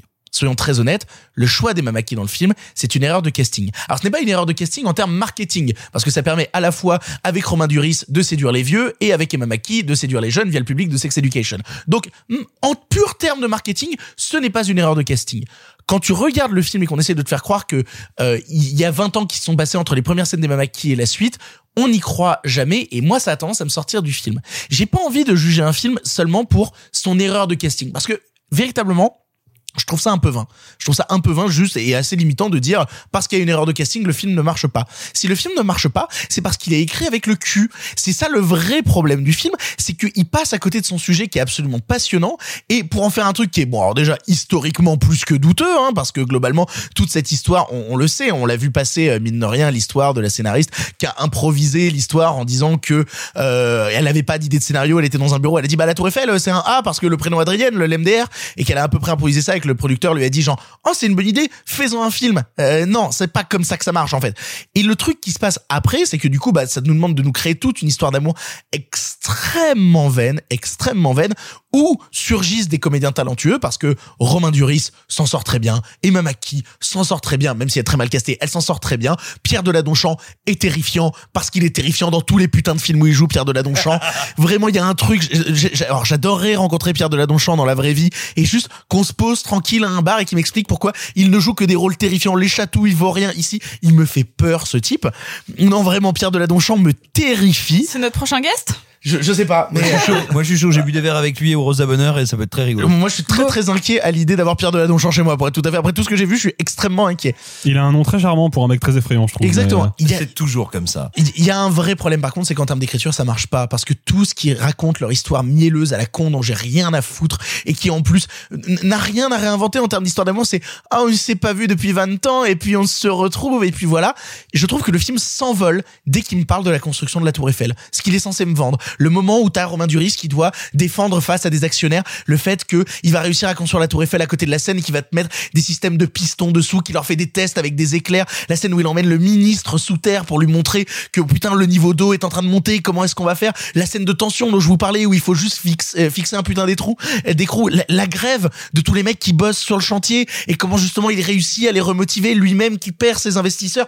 C'est putain de passionnant. Pourquoi c'est que 25% du film? Pourquoi 75% du film C'est une histoire d'amour de merde d'un téléfilm pourri sur France 3 C'est incroyable de gâcher autant de potentiel. Il y a un très bon court métrage qui se cache dans ce film beaucoup trop long et ça me terrifie. Simon, c'est à toi. Et c'est d'autant plus triste. Alors, je précise, je n'ai pas vu le film, hein, mais je, par rapport à ce que tu viens de dire. Ah bah, euh, pourquoi je t'ai filé la parole alors Et surprise Non, mais c'est d'autant plus triste que l'histoire de la Tour Eiffel est d'autant plus passionnante que pour réussir à la monter, parce que on- ils vont réussir à la monter en faisant passer ça pour une construction qui va être pour l'exposition universelle. Et donc du coup on va transformer la tour Eiffel en tour radio pour en faire une performance etc parce qu'en fait la tour Eiffel mais une, non pas quand on a proposé le projet quand elle a été bâtie elle a été haïe et haïe du Paris bourgeois pour qui l'acier cette construction c'est un truc vulgaire c'est- montré dans le film. Il le montre, hein. montré dans le film. Il montre justement le fait que il perd tous les soutiens des gens et que les gens viennent manifester autour. Non mais ça a duré des années après le film. Ça a duré des années. Et il faut pas oublier qu'il y a une vieille engeance bourgeoise, aristo, dégueu, euh, consanguino, monstrueuse. Comme un des anciens élus de Versailles, Henri de Langsin, qui a été une blague de quotidien pendant des années, ou du petit en- journal à l'époque. Henri de Lesquin. De Lesquin, pardon. Oui, tâchons de bien prononcer le nom des enculés quand même dans cette émission. Euh, Henri de Lesquin. Tu t'appelles Alexis donc. Et j'en sais quelque ça. chose parce que, mais c'est une autre histoire. Je me suis retrouvé dans le même studio de radio que ce monsieur, mais c'est une autre Mmh. histoire. Euh, et ben tout simplement, c'est un type qui avait comme programme la destruction de la Tour Eiffel, qui est la- cette horreur qui euh, qui mutile Paris. Alors que tu dis s'il faut détruire un bâtiment historique à Paris, c'est le Sacré-Cœur, c'est euh, là où on a tué la Commune. Mais peu importe. Ce que je veux dire, c'est que l'histoire de la Tour Eiffel, elle va au-delà de sa construction. C'est un bâtiment qu'on a voulu détruire et arracher et où dont Aujourd'hui, évidemment, tout le monde est d'accord pour dire que c'est une des grandes beautés de Paris. Et je trouve que c'est tragique que ça n'existe pas plus comme idée dans le film. Bah, en, en fait, moi, ce qui me tue, c'est qu'il y a un projet incroyable sur cette idée-là de l'homme qui, à la base, ne veut pas faire la Tour Eiffel parce que Gustave Eiffel ne voulait pas la faire et était concentré sur d'autres trucs parce qu'il était passionné par le métro et qu'on se retrouve à faire ce projet-là et à le défendre et à montrer comment, avec des systèmes, lui qui a construit des ponts avant, comment il peut faire ça. Il y a des choses qui sont passionnantes sur l'idée de l'homme qui veut euh, toucher le ciel. Il y a une phrase, il y a un truc qui est esquissé dans le film et qui me fume parce que j'aurais aimé voir plus ça développer sur le fait qu'à un moment le Vatican s'est mis contre eux parce que justement euh, la Tour Eiffel allait dépasser la taille de Notre-Dame de Paris et que c'était une insulte et Romain Duris répond en rigolant euh, dans le film, bah il devrait être content, on est en train de se rapprocher de Dieu. Donc il y a tout un truc justement sur cette construction qui est trop grande pour l'homme et qu'un homme qu'un homme va essayer de tenir à bout de bras alors que tout autour le tue. Le problème, c'est que c'est tué par une histoire d'amour qui, qui me débecte. Sophie, pour conclure. J'y suis allée, alors si ce n'est euh, genre dire à reculons serait un, un doux euphémisme parce que je partage et vous avez certainement vu euh, le, le, le tollé polémique qu'il y a eu autour, mais déjà bien avant sa sortie sur le sur le choix de cast, comme l'a, l'a évoqué Victor sur Emma McKay qui a tout juste 25 ans et donc Roma Duris étant de 22 ans son aîné. Et pour le coup, quand elle a tourné le film, elle avait 23 ans, ce qui veut dire du coup que elle est censée jouer une femme de 43 ans. Oui, mais bon, enfin, euh, dans, dans, dans tous les cas, j'y suis allée euh, parce que, euh, en effet, ce film prouve encore que même à l'écran, euh, on est dans un dans un système qui ne peut montrer que euh, des, des hommes beaucoup plus âgés avec des femmes beaucoup plus jeunes pour euh, une certaine forme d'esthétisme, et ça me débecte. Et je suis d'accord, notamment à aller lire euh, un très bel article qu'a fait la copine Pauline Mallet pour Terra Femina, qui parle des représentations féminines qui sont forcément accompagnées où, où l'homme a le droit de vieillir, mais la femme non, et que donc même, enfin, on va pas nous faire croire qu'il y avait aucune femme euh, désirable de 40 ans euh, sur, euh, enfin, désirable. Je vais mettre des gros gros guillemets en mode pour les yeux du public, histoire que ça corresponde à une espèce d'hétéronormativité, etc. Blablabla. Eh ben, tu sais à qui j'ai pensé parce que j'ai vu la bande-annonce cet après-midi. Il y a la bande-annonce de En attendant Bojangles qui est sortie où Romain Virginie Duris est Fira. en duo et voilà avec Virginie Ah, et Fira. tu mettais Mélanie Douté aussi. Non mais exactement. Ou Géraldine. Payas Ou euh, qui Géraldine. Payas Un culte, gros inculte, une des meilleures comédiennes françaises. C'est toi le gros inculte. Euh, c'est la la la la, euh, la sœur de Sophie Marceau dans Tout s'est bien passé. Ok, je l'ai. Ah mais enfin bon bref donc en tout cas j'y suis allée avec une espèce de haine de base parce que le film euh, euh, continue sa, sa, sa longue cette longue li- lignée machiste de représentation de couples euh, hétéros peu importe l'époque donc voilà ensuite il y a aussi l'arrière arrière petit-fils de Gustave Eiffel qui a dit le public méritait mieux au moins la vérité sachant que le il a refusé de voir le film et le scénario lui a été envoyé il y a un peu plus d'un mois et qu'il a envoyé des des euh, des lettres et des de- enfin il a fait part de son mécontentement à Pathé euh, et au producteur du film car en effet il dit que euh, bah, euh, son arrière-arrière grand-père méritait une histoire qui représente sa grandeur et non pas euh, de le rapprocher entre guillemets du je vais mettre encore une fois des gros guillemets du commun des mortels sur son histoire quand il a fait quelque chose d'aussi grand. Que l'histoire était plus importante encore une fois je suis d'accord avec toi Victor sur la Tour Eiffel, son, son ambition pour le métal, le métro, euh, la, la Statue de la Liberté, enfin tout ce qu'il a fait euh, qui nous a, qui nous dépasse tous parce que la Tour Eiffel sera là bien plus longtemps que nous. Enfin, on va pas se mentir. Donc, il a fait une œuvre intemporelle, euh, et donc oui, ça méritait là-dessus. Cependant, et c'est là que je me suis un petit peu piégée à mon propre jeu, c'est que y allant avec toute cette espèce de déjà haine naissante, euh, j'y suis allée pour euh, littéralement griffer l'écran. Ben non. C'est-à-dire que oui, euh, en effet, tu as 25% qui sont absolument géniales et, euh, et par contre, bah, tu as le reste qui est mélo. Et, et, et même avec la haine que j'avais pour cette différence d'âge, j'ai trouvé qu'Emma Mackey était super. Donc j'avais en fait beaucoup de mal à, à me dire ah c'est horrible ce que je vois à l'écran. J'étais contente que elle, elle soit aussi bien. Mais elle peut jouer très bien dans un truc nul. Oui, mais donc du coup j'ai non mais Du coup, c'est moins nul. ce qui fait qu'en fait, mon moment de spectatrice pure n'était pas horriblement désagréable. Donc c'est le système et c'est tout ça, mais oui, leur histoire d'amour, elle est euh, convenue, banale, euh, mélodramatique, euh, et on s'en bat les steaks parce qu'il y a plein de choses qui sont d'une incohérence, notamment bah, en effet sur son âge, parce que bah euh, ça voudrait dire qu'elle est 15 ans au moment de son anniversaire quand ils se sont rencontrés, ce qui peut le faire en fait si on, si on se met dans l'époque et qu'à 15 ans tu pouvais clairement être marié. Enfin, il y a plein de trucs où tu dis ouais bon bah en fait j'y crois pas et où en fait tu perds euh, la suspension de crédulité assez assez facilement. Cependant, j'ai pas passé un moment euh, désagréable.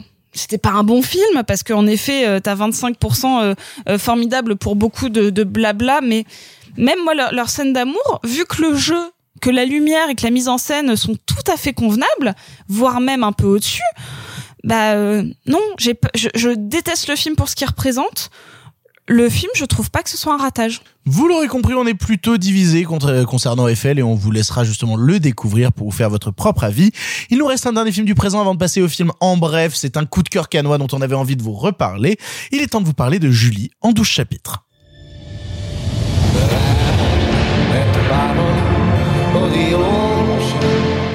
Ok, men jeg, jeg skjønner at du er i krise nå. Hvis du er glad i meg, hvis du elsker meg, så Ja, jeg elsker deg, men jeg elsker deg ikke. Hva er det med deg? Julie?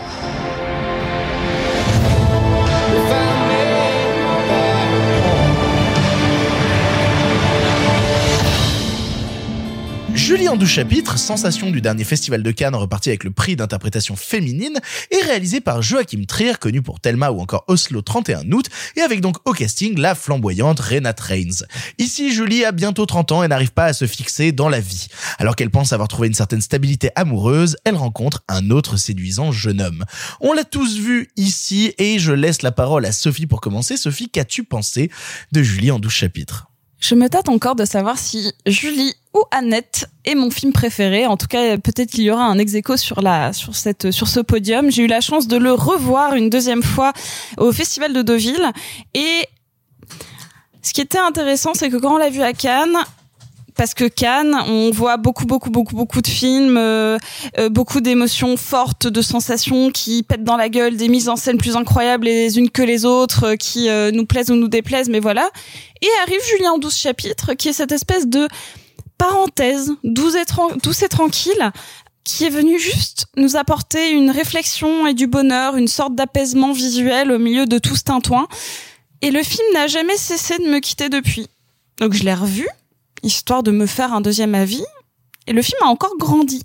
C'est-à-dire que c'est c'est tellement difficile, on peut se dire que euh, faire euh, euh, un gros film d'époque, de faire un sujet extrêmement euh, ambitieux dans son époque ou dans son dans son dans sa thématique, c'est ça le plus difficile.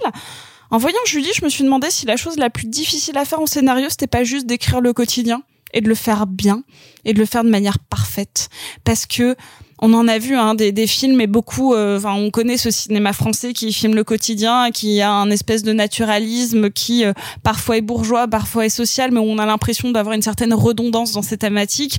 Après, il y en a des très bien et d'autres beaucoup moins parce que justement, il y a cette répétition où on a du mal à évaluer au travers de ce flot ininterrompu de scènes du quotidien. Et quand tu vois Julie, tu te dis. Waouh, c'est donc ça le talent d'écriture, c'est donc ça la nuance, c'est donc ça ce film qui fait que quand tu le regardes, que tu sois homme ou femme que tu es littéralement parce que le film est quand même genre euh, citadin et, et voilà mais que tu es que tu sois citadin que tu es entre 20 et 45 ans le film ce sera toi. Ce sera tes questions et ce sera fait de manière à ce que tu t'impliques suffisamment dans l'écran pour que cette Julie, tu aies envie de suivre ses péripéties dans ces 12 chapitres tout aussi intéressants les uns que les autres, tout aussi différents dans leur mise en scène, tantôt euh, euh, très subtil, très fin, tantôt un petit peu surcoté pour donner une espèce de dynamique, tout, tantôt genre complètement psychédélique avec des scènes de psychotropes. Malgré tout, cette Julie, c'est toi. C'est ses questions, c'est son, c'est son quotidien qui est le tien et qui te dit, putain, tu, t'es peut-être pas la meilleure personne du monde. Ce que tu fais, c'est c'est peut-être pas tout le temps parfait, c'est peut-être pas genre la morale universelle. Et puis c'est quoi la morale universelle? C'est pas pour rien que le titre euh, original ce soit The Worst Person in the World, genre la pire personne du monde. Bah, on- l'est tous, on l'est tous pour quelqu'un. Cette morale qui est la sienne, euh, est-ce que c'est pas un peu la nôtre? Le fait qu'elle quitte un mec qui est absolument parfait, qui l'aime et qui sacrifie de son temps en attente que elle, elle soit à la même time- timeline que lui euh, émotionnellement et physiquement pour avoir potentiellement des enfants et avoir une vie hétéronormée qui se sente dans les mœurs de bah, de la Norvège de l'époque, mais aussi de l'Europe de l'époque.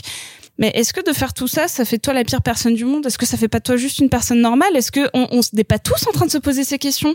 C'est vrai que je balance tout plein de choses, mais juste pour vous dire, peut-être quand vous le regarderez la prochaine, la première fois, la prochaine fois, la, douzième fois, vous direz.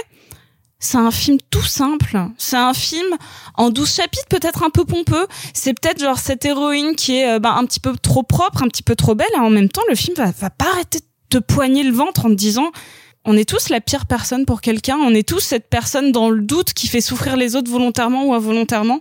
Et en fait, ça, va te suivre. Ça va te suivre comme ce prof de philo qui t'a lancé un jour une question un peu pertinente et qui reste dans le fond de ta tête.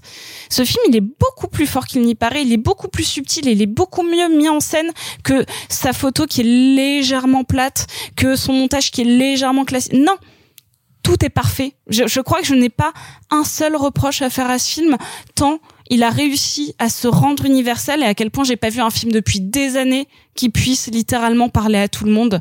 C'est un, un putain de chef-d'œuvre, Julien, 12 chapitres. Eh ben, je suis tout à fait d'accord avec toi. Je te rejoins sur le fait que quand on l'a découvert à Cannes, on n'avait pas forcément euh, beaucoup d'attentes sur le film. C'est-à-dire qu'on on avait des grosses hypes à l'époque euh, qui, qui étaient net, qui étaient plein de choses qui passaient au Festival de Cannes.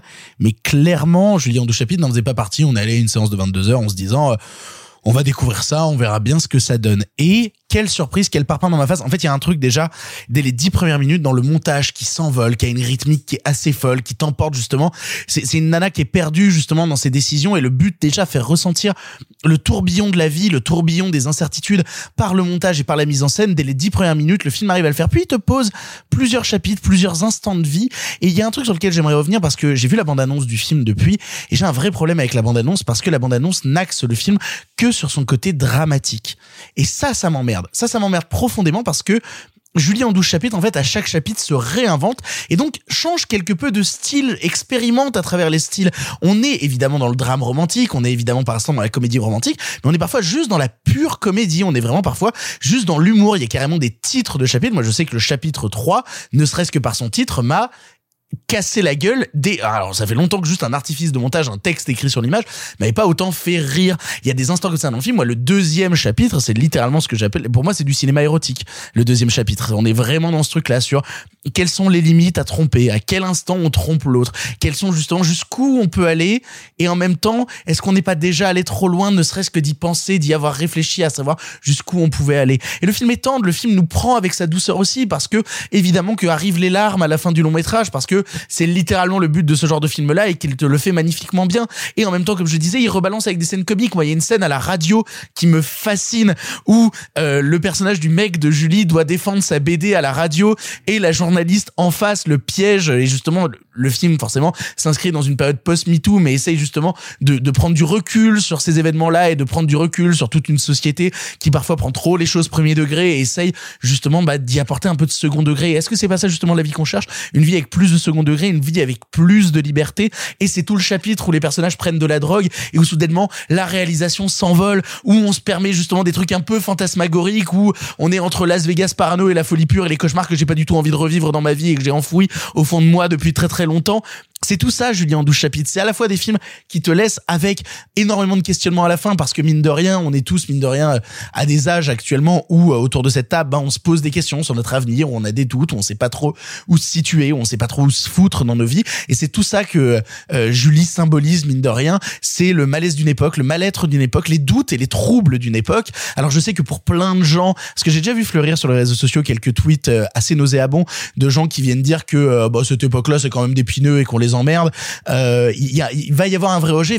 C'est un film qui peut provoquer un certain cynisme de la part de gens qui auront envie de se placer au-dessus du film et, et au-dessus des problématiques du film. Parce que mine de rien, les films qui te disent, euh, enfin les films dont tu sors avec ce sentiment très euh, très anodin et très vain de ah là là, c'était trop ma vie. C'est un truc euh, dont on peut se moquer extrêmement facilement.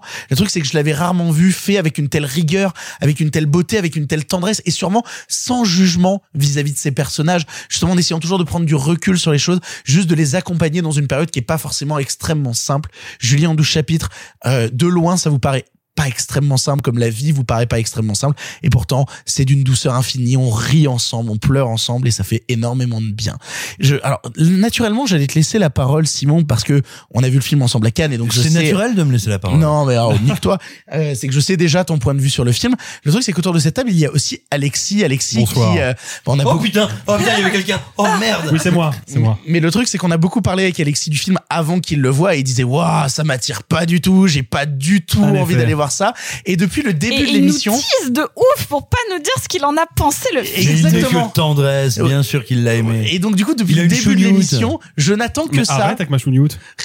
Bah, arrête avec ta chougnoute. Donc j'attends maintenant de savoir, Alexis, T'as pensé quoi, toi, le grand insensible sans cœur? Qu'as-tu pensé de Julien Douche C'est donc ça l'image que tu as de moi, Victor. Exactement. Elle est partiellement vraie. Euh, euh, alors là, c'est le moment où je vais faire un peu de name dropping. Pardonnez-moi. Euh, Serge Danet, grand théoricien du cinéma. Euh, aimait Oh, quel ce- branleur. aimait- Non, non, Ouais, non, non, Là, tu- je me branle. non, Non, mais là, t'es- je viré, c'est bon. dropping, disais, euh, Serge, avec qui j'ai bu un café, Oh, euh, oui, peu de temps avant qu'il ne s'en aille. Le mec, il commence son analyse de Julien Douche chapitre en disant Alors, Serge Danet disait Nique ta mère, Alexis, s'il te plaît. Oui, oui, oui. T'es bah, viré, Alexis. j'ai- J'irai niquer ma mère, mais d'abord laissez-moi finir mon analyse plus pertinente que la vôtre. euh, Serge Danet disait c'est intéressant de se poser une question devant les films qu'on regarde, et la question c'est la suivante. Si ce n'était pas un film, qu'est-ce que ce serait? Et en l'occurrence, moi, devant Julien Douche chapitre, assez souvent, j'ai eu le sentiment que si c'était pas un film, ça aurait été une thèse universitaire. Et euh, notamment le sketch dont tu parlais, le fameux chapitre numéro 3, qui, pour moi, n'a absolument rien à foutre dans le film, et surtout pas sous cette forme-là. Ah, Il dure, il trois minutes, il est très court en Certes, vérité. hein. Certes, mais il passe trois minutes à t'expliquer verbalement, par le biais d'un dialogue, un concept qui est intéressant, en l'occurrence, grosso modo, la sexualité dans l'ère actuelle post-MeToo, mais cette- ce- cet enjeu-là, explicité dans les dialogues, ne sera pas incarné, selon moi, dans la mise en scène du film. Les quelques scènes de sexe qui, qui, ponctuent le film sont finalement filmées de manière assez conventionnelle. Et je ne parle champ, même pas. Hors champ, essentiellement. Euh, euh, pas que quand même. Hein. Et, essentiellement hors champ, certes, mais quand elles sont dans le champ, elles sont filmées de manière. Oui, bien sûr, mais celles qui peuvent avoir un rapport avec, avec le, la séquence dont tu parles. Et bon, oui, ok, je te rejoins là-dessus. Je parle pas de, de- du sketch à la radio, là j'ai juste l'impression que le film Zap sur Europe 1, c'est un enfer.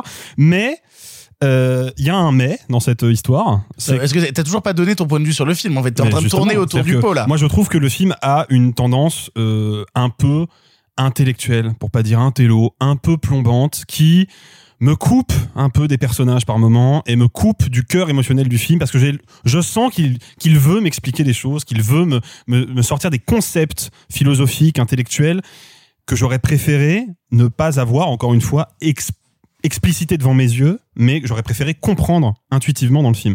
Néanmoins, euh, je serais de très mauvaise foi si je ne reconnaissais pas que le film m'a euh, désarmé émotionnellement. Vraiment.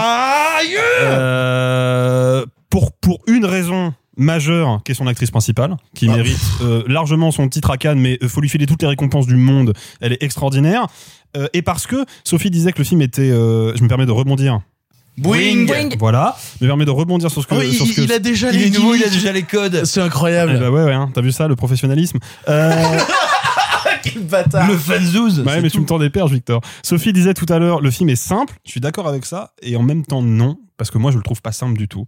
Euh, Il y a plein de moments où le film tente des choses qui sont extrêmement risquées. Notamment deux chapitres. Alors, j'ai plus la numérotation, mais deux chapitres qui sont vraiment à la lisière pratiquement du cinéma fantastique. Dans un, dans un onirisme assez discret. Qui sont pas, la des- qui vont dans le cinéma de genre, en tout cas. Bah, qui y vont, voilà. Et tu y parles, vont. tu parles de la pause? Je parle de la pause et La je pause parle et de l'hallucination. Et de l'hallucination. Ouais. Ces deux séquences-là m'ont désarçonné parce que d'un seul coup, j'ai vu un film euh, sympa, agréable à suivre, très bien photographié. Ça faut quand même encore Ouais. une le film est, on parlait du T'as le dernier premier duel. plan, hein, le plan Le- où elle le- apparaît, le plan d'ouverture où tu fais Ok, tu vas me casser la gueule. Exactement. Mais pourquoi? Parce que bah, le film est tourné en pellicule. On parlait du dernier duel et du numérique tout à l'heure. Bah, la pellicule, c'est mieux. Euh, le- le film, en fait, est désarçonnant sur ces deux chapitres-là parce que d'un seul coup, Joachim Trier nous prouve et me prouve qu'il n'est pas capable juste de filmer le quotidien, euh, mais qu'il est aussi capable d'aller s'aventurer dans des séquences purement métaphoriques, purement sensorielles. Et il arrive à le faire magnifiquement bien. Moi, la séquence de la pause, où grosso modo le monde s'arrête autour d'elle et C'est elle, elle c'est vit. tellement casse-gueule de faire ça. C'est très compliqué, c'est exécuté avec un brio euh, impressionnant et surtout, ça ouvre le film vers une, une poésie qui, moi, m'a beaucoup touché. Les acteurs sont vraiment en pause. C'est c'est un détail. Euh, mais pas tout les- le temps. J'ai chopé deux trois calques numériques dans la scène, mais il n'y en a pas beaucoup. non, mais bien sûr, euh, il y a, euh, Il y a les pieds qui lévitent au-dessus du trottoir. Oui, et puis il y a, y, a, il y, a un- il y a un café euh, qui se, qui, qui, se, qui se stoppe. Il y a deux, trois effets numériques, mais les, vraiment, quasiment tous les acteurs sont vraiment en pause quand elle, elle court euh, derrière eux. Et j'ai trouvé ça très cool de juste de le préciser quand vous verrez le film. Ils sont tous vraiment stoppés. Mais ça prouve, ça prouve un vrai talent de metteur en scène au sens littéral, c'est-à-dire comment je mets en scène ma séquence, comment je mets en scène mes personnages, comment je fais exister le monde autour des personnages et surtout comment je fais exister ce monde pour qu'il me raconte quelque chose de ce que le personnage est en train de traverser émotionnellement. Et là-dessus, je suis obligé de reconnaître que le film est vraiment, vraiment très efficace. Donc, euh, en ce qui me concerne, Julie en 12 chapitres, c'est un bon film avec des réserves euh, thématiques parce que moi j'aime pas quand on m'explique les choses, je veux qu'on me les fasse ressentir et parfois le film m'explique trop les choses et des choses qui m'intéressent pas beaucoup plus que ça. Oui, oui, mais t'as envie d'encourager les gens à le voir. Ah, mais, mais tous les films, euh, il faut voir tous les films de préférence. Oh, c'est facile de botter en touche comme un bâtard là-dessus. Ah ouais, mais j'ai gagné quand même. Pour conclure, Simon Rio. Si vous avez entendu dire oh là là, c'est un film norvégien, oh là là, c'est un film de Cannes, alors on va se détendre. C'est Bridget Jones fait par quelqu'un qui n'a pas tant envie d'aller dans le genre que d'aller vers ses personnages. C'est une comédie romantique qui va dans nos organes. Euh, moi, j'aime souvent taper, et, euh, oui, c'est ça, taper sur la comédie romantique, pas parce que le genre me déplairait, parce que je regrette avec évidemment des exceptions, que très souvent, il sacrifie ses personnages et ce qu'il veut raconter au code du genre. J'ai l'impression que c'est souvent un genre qui a peur d'aller au-delà de ses codes. Et ben là, on n'est pas dans autre chose qu'une comédie romantique. On est sur Julie, qui est à la poursuite de ses études, puis à la poursuite de sa vie, puis à la poursuite des gens qu'elle aime, et qui se trompe, qui y va, qui recommence, qui quitte, qui réessaye, qui machin. C'est une comédie romantique, mais donc tout simplement, Joachim Trier se dit, je vais suivre son âme et ses états d'esprit et c'est ce qui va définir ma mise en scène. Et donc tout d'un coup, et je suis très sensible au fait que tu aies employé le terme désarmé, parce que le film, il y a plein de trucs qui pourraient me rendre dingue. Il est régulièrement surstylisé, régulièrement surmonté, le euh, surmonté dans le sens avec un montage très voyant, très encore une fois stylisé. Euh, le personnage de Julie pourrait être un personnage très écrit de je suis une femme libre, mais pas tant, mais pourquoi, mais comment, je veux expliquer mon monde et je veux être sensible à mon époque et à MeToo et au féminisme et au machin, mais pas tant et comment et quoi? Eh bien, le film désarme chacune de mes défiances. Il est surstylisé, mais il est toujours au bon endroit. Il est incroyablement éclairé et construit dans sa photographie, mais à chaque fois, c'est pour une raison imparable. Et, et tout simplement, le film arrive à être quelque chose d'extrêmement construit, d'extrêmement conscient, mais qui est tellement arrimé, accroché à la psychologie, à la psychologie de ces personnages que c'est une expérience humaine qui est très, très, très, très belle. Et, et je vous dirais, tu as, tu as cité effectivement ces deux séquences qui vont dans le genre, mais on pourrait aussi parler de la séquence que moi j'appellerais du coup de foudre qui est une séquence que je trouve d'une grâce infinie. Attendez, on a vu des centaines, sinon des milliers, des séquences de coups de foudre au cinéma. Et sans vouloir raconter ma vie, euh, moi, il se passe un double mouvement très impressionnant quand je vois le film et qui me ramène à la potentielle, à l'éventuelle universalité du cinéma et de l'art. C'est que moi, quand je vois cette séquence, je vois exactement à qui dans ma vie elle me fait penser parce que Julie à ce moment-là m'évoque une Julie, et pourtant en même temps je vois exactement en quoi cette séquence me ressemble.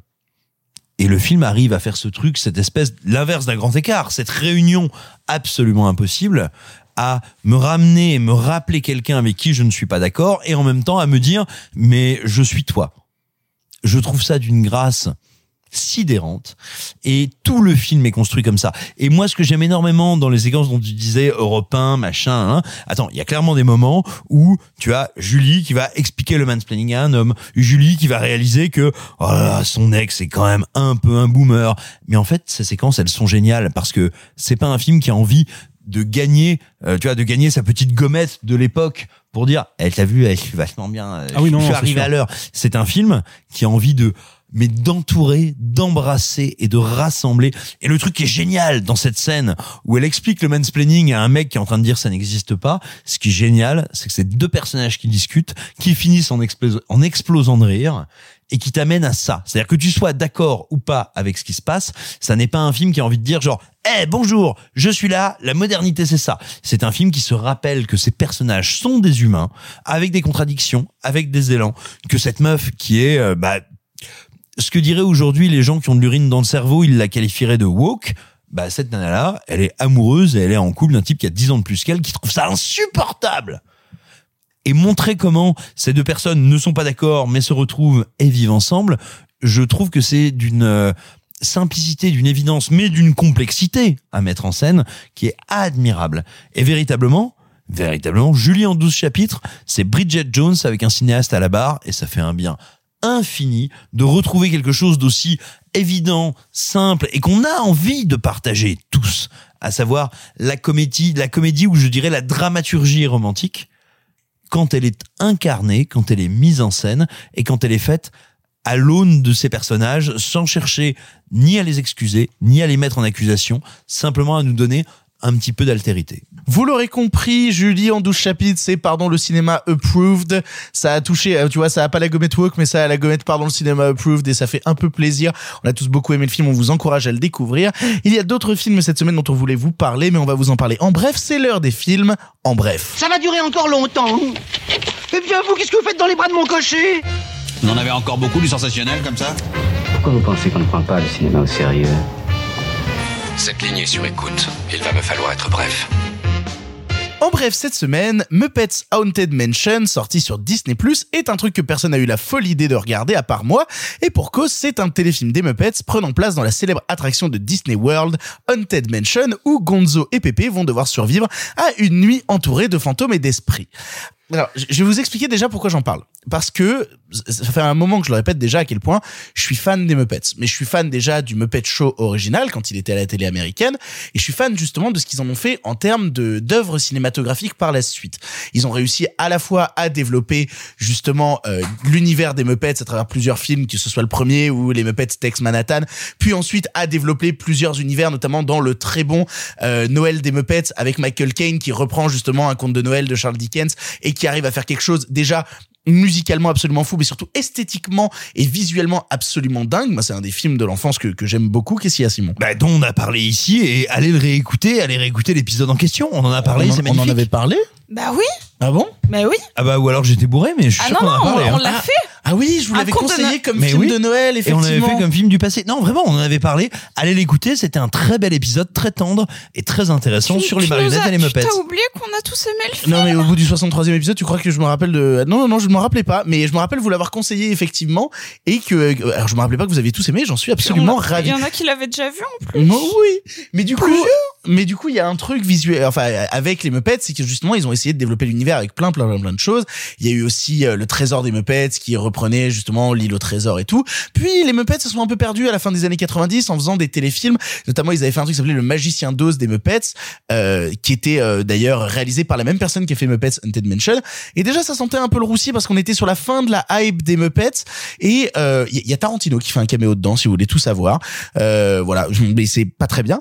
Ça, c'est dans Muppets marionnette à enculé, ça, non? Exactement. Et du coup, il y a eu un vrai problème pendant les années 2000, en fait, c'est que les Muppets sont tombés vraiment en en vrai, en, en désillusion. Plus personne n'en avait rien à foutre des Muppets. Si vous voulez savoir à quel point plus personne n'en avait rien à foutre des Muppets, ils ont même revendu une partie de la licence à Koei, qui a fait à l'époque un, Oh, putain. un- oh putain, tu viens de t'en rappeler, un Muppet Oh, Show sur vache. TF1 où euh, il y avait euh, Koei qui faisait la voix de Kermit. C'était Oh, horrible. Et donc t'avais Kermit avec la voix de Koei qui interviewait Minimati. Les vidéos sont disponibles sur internet, c'est l'enfer. Donc du coup, il y a eu une période pendant les années 2000 où moi personnellement fan des Muppets, j'étais très très triste de me dire mais en fait, je n'ai plus d'actualité des Muppets, je n'ai plus rien.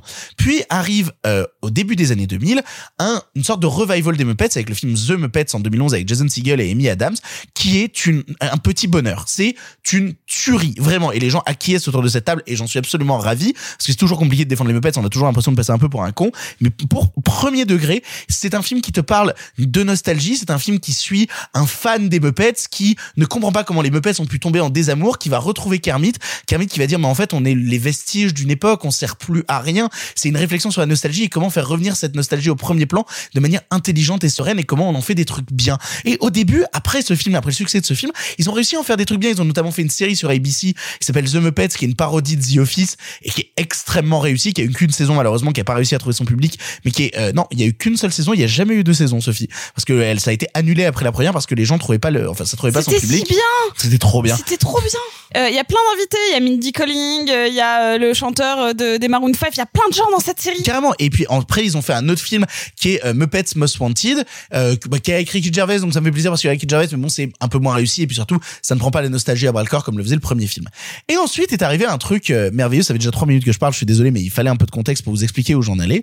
Euh, ensuite est arrivé un truc euh, entre euh, Satan et le pot de chambre qui s'appelle euh, Disney Plus et qui se sont dit putain, on a plein plein plein de licences. Alors moi, j'étais ravi de voir Disney Plus débarquer vis-à-vis des Muppets parce que pour la première fois en France, on pouvait avoir euh, notamment le Noël des Muppets en 4K avec la VF, chose qui était jamais arrivée à moins de vouloir acheter le Blu-ray allemand. Vous vous doutez bien que je l'ai fait. Et donc du coup, j'étais assez ravi de me dire qu'est-ce qu'ils vont faire des Muppets? Euh, alors, du coup, ils ont fait un nouveau Muppet Show qui est un désastre euh, atomique, euh, qui esthétiquement est dégueulasse, qui utilise des fonds verts, c'est immonde. Et puis, ils annoncent soudainement Muppets Haunted Mansion.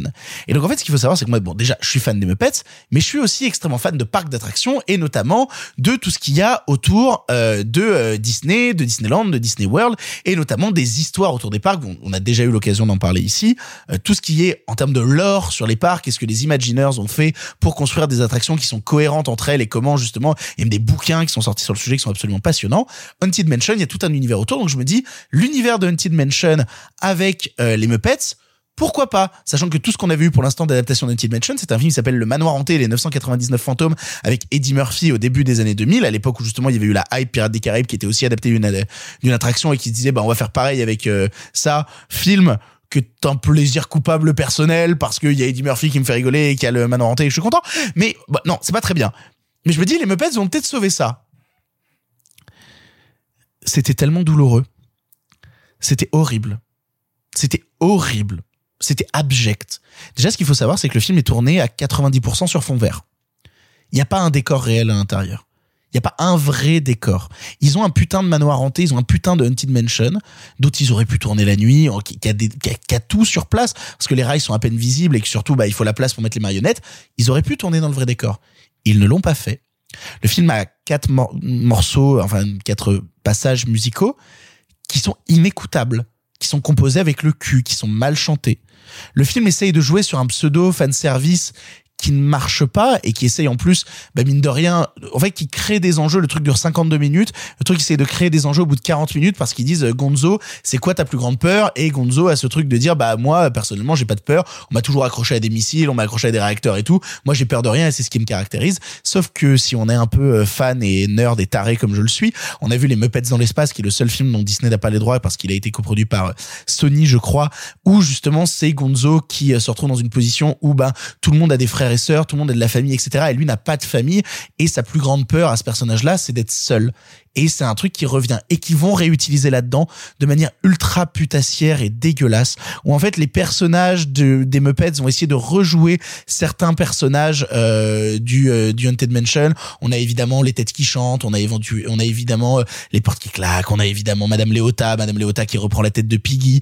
On a des choses comme ça qui se mettent en Est-ce que place. c'est les deux vieux qui sont dans les marionnettes qui ch- dans les têtes qui chantent? Non, pas du tout. En fait, les Ah. deux vieux, ils sont dans un siège de l'attraction, ce qui n'a absolument aucun sens, qui volent au-dessus de la salle de bal et ils font des blagues méta parce qu'il y a un moment, bah, tu sais, ils volettent dans le dans leur siège et à un moment le siège s'arrête et tu entends la boucle que tu entends dans Disney très souvent quand les sièges s'arrêtent parce qu'ils font descendre des personnes handicapées donc il faut arrêter les sièges et donc du coup tu dis des esprits frappeurs, blablabla. Bla, bla, bla, bah en fait ils font une vanne méta là-dessus puis les petits vieux s'en vont. En fait globalement les personnages chacun pour essayer de caser tout le monde à 5 minutes d'apparition. Il y a même le héros de- du film Les Muppets de 2011 qui a une toute petite apparition mais qui est minable où il joue un des une sorte de marié qui veut le tuer etc. En fait je vais être très honnête avec vous, c'est un énorme film de merde. C'est c'est non non non non mais il faut être sincère Le au bout d'un moment. lâché. Non mais c'est c'est extrêmement mauvais, c'est nauséabond, c'est de la pseudo-com dégueulasse qui utilise un truc que j'aime de tout mon cœur et qui m'a forgé et qui a construit mon enfance pour en faire un truc putassier dégueulasse pour remplir le catalogue minable de Disney+, qui n'a tellement plus rien à caser actuellement en France qu'il est obligé de racheter les droits de camping et d'autres merdes françaises pour essayer de remplir son catalogue qui n'a pas assez d'exclusivité.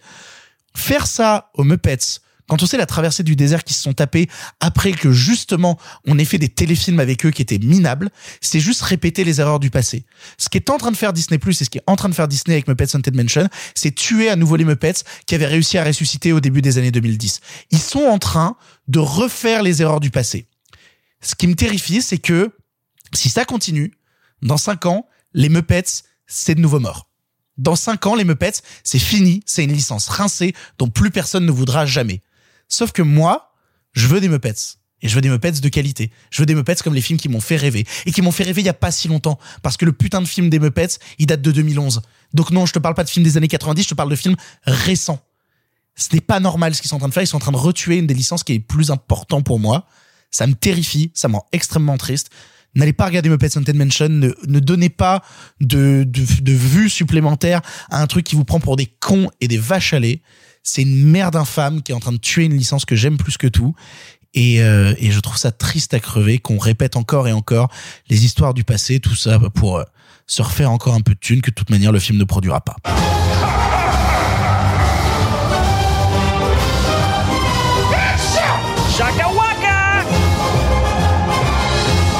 By sunrise you fail this endeavor, then you must remain here forever. I'm out of here! Pour conclure les en bref, Sophie va vous parler de L'homme de la cave de Philippe Leguet avec François Cluzet, Jérémy Régnier ou encore Bérénice Bejo. Le film se déroule à Paris où Simon et Hélène décident de vendre une cave dans l'immeuble où ils habitent. Un homme au passé trouble l'achète et s'y installe sans prévenir. Peu à peu, sa présence va bouleverser la vie du couple. Pour cause, c'est un dangereux négationniste. Sophie, qu'as-tu pensé de L'homme de la cave? Petit 1. De base, ça devait pas être un bref. De base, je devais pas être toute seule à subir ça. Donc maintenant, vous savez tout. Petit 2, je suis allée le voir cet après-midi sans savoir de quoi ça parlait. J'avais juste vu l'affiche moche. Donc du coup, bah, euh, je m'attendais pas spécialement à ce que ce soit un négationniste. c'est bête, mais c'est pas amené tout de suite. Ah bah, je, je t'avouerais que moi j'avais vu la bande-annonce et dès la bande-annonce l'idée de il y a le négationniste dans la cave, il y a Forisson dans la cave. Oh là là, t'as une phrase dans la bande-annonce qui est terrible où t'as Jérémy Régnier et Bérénice Bejo qui se regardent et qui font il n'a que sa haine. Nous on a notre amour. Je dis oh c'est le nanar de la semaine, c'est incroyable. Et donc, euh, donc c'est moi qui l'ai vu. Bah, je suis désolé. mer- Merci. Euh, donc du coup, je suis allée le voir euh, sans savoir de quoi ça parlait, avec juste son cast et son affiche. Euh, après, je me suis dit bon. Euh, c'est Philippe Leguet. J'ai quand même plutôt aimé euh, les films que j'ai vus de lui. Euh, J'en ai pas vu un milliard. J'ai juste vu euh, Les Femmes du sixième étage, dont j'ai un très bon souvenir. Alsace ta bicyclette aussi. Et, et, et je crois que c'est quasiment tout ce que j'ai vu. Mais en tout cas, euh, les, deux films m'avaient plutôt plu. Je les avais trouvés charmants, plutôt bien réalisés dans ce que c'est que là. Pas comédie bourgeoise, mais comédie pour euh, euh, grand public, un petit peu bourgeois, mais pas forcément On dirait trop. comédie parisienne en fait. Voilà, Parce que comédie c'est- parisienne. C'est un cadre très parisien Voilà. qui, qui peut tout à fait être étendu, mais c'est un cadre très parisien. Exactement, Tr- cadre très parisien. Et, et si je dois bien commencer par les qualités du film, il filme les immeubles parisiens comme personne, cet homme-là. Vraiment, entre les femmes du sixième étage et celui-là, je me suis dit, oui, oui, complètement. C'est-à-dire qu'il y a, euh, euh, là, j'ai j'ai cru comprendre d'après euh, ma connaissance de Paris que c'était soit dans le 18 soit dans le 19 mais dans des immeubles plutôt bourgeois de ces quartiers-là avec euh, des, des jolis cours avec gardien avec un petit arbre au milieu. Donc je, voyais très bien cet espace-là je voyais très bien comment étaient construits les immeubles et il le, met bien en scène. C'est-à-dire que tu comprends que oui la cave n'est pas directement liée à l'appartement mais en tout cas ça communique uniquement par la cour donc par un espace commun et donc, dans un pseudo-thriller, enfin quelque chose un petit peu horrifique, ça, ça, bah, ça marche plutôt bien parce que ça, il le gère bien. Il gère son espace. Les comédiens sont... sont euh, non, Oh là là là. Euh, je, je vais pas, euh, je vais pas vous dire que j'ai, j'ai pas aimé euh, les comédiennes, mais que les comédiens s'en sortent plutôt bien. C'est-à-dire Elle vaut que quoi Bérénice Bejo dans le film? Elle a le mérite d'exister. je vais laisser un blanc juste pour te faire chier. D'accord. Voilà, ça c'était mon opinion sur Bérénice Bejo. Eh ben. Euh, donc je savais pas que ça parlait d'un négationniste. Je vois ce que le film tente et, et limite je le, je le comprends parce qu'il y a des moments où il le réussit presque. C'est-à-dire que ce, ce mec-là qui a un ancien prof d'histoire qui a été radié, euh, qui euh, qui du coup euh, va dans un appartement qui a lui-même toute une histoire puisque euh, Jérémy Régnier euh, joue un personnage qui a une longue lignée de famille, enfin qui a une, une famille juive avec une histoire euh, dont le grand-oncle qui avait vécu dans cet appart a été déporté, donc forcément d'avoir un négationniste à la cave, ça fait quelque chose. Il y a quelque chose d'assez intéressant avec le personnage de Bérénice Bejo qui est que bah du coup elle va prendre à bras le cœur cette histoire qui elle en tant que catholique littéralement ne la touche pas de, manière familiale mais par mariage et, qui finalement va être plus intéressée par la cause juive que son mari qui l'est mais qui l'a toujours un petit peu mis de côté. C'est-à-dire oui c'est mon histoire mais euh, pas je m'en fous mais en tout cas je vis quotidiennement sans vraiment m'en préoccuper. Et donc où le négationnisme vient plus la toucher elle que le toucher lui. Par contre lui qui a un mec qui va chier dans les couloirs de la cave ça le fait vraiment vraiment chier Vraiment, et, et c'est littéralement, c'est un vrai propos. hein. Donc en fait, il va La d'avocat. problématique du film, c'est Cluzet qui chie dans les couloirs. Ouais. D'accord. Bah, c'est un peu la problématique du cinéma français. Hein. Mais, mais le, le, le film est beaucoup trop long et sur- surtout il a un vrai euh, là où le la question du négationnisme et de euh, le, le fait que ça puisse toucher des plus jeunes générations qui euh, ne font plus forcément confiance aux personnes d'autorité ni aux histoires familiales mais qui écoutent vraiment les bruits de passage soit les réseaux sociaux. Euh, ça c'est intéressant.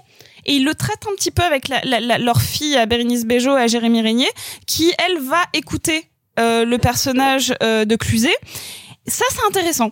Par contre, le fait que euh, la- et c'est dès la première la première scène, le fait que la- leur, leur fille soit amoureuse de son cousin, c'est une des lignes narratives qui ne sert à rien. Et en fait, il y en a plein. Je vous ai cité celle-là, mais il y en a vraiment 34 qui sont là pour tirer, pour pour combler.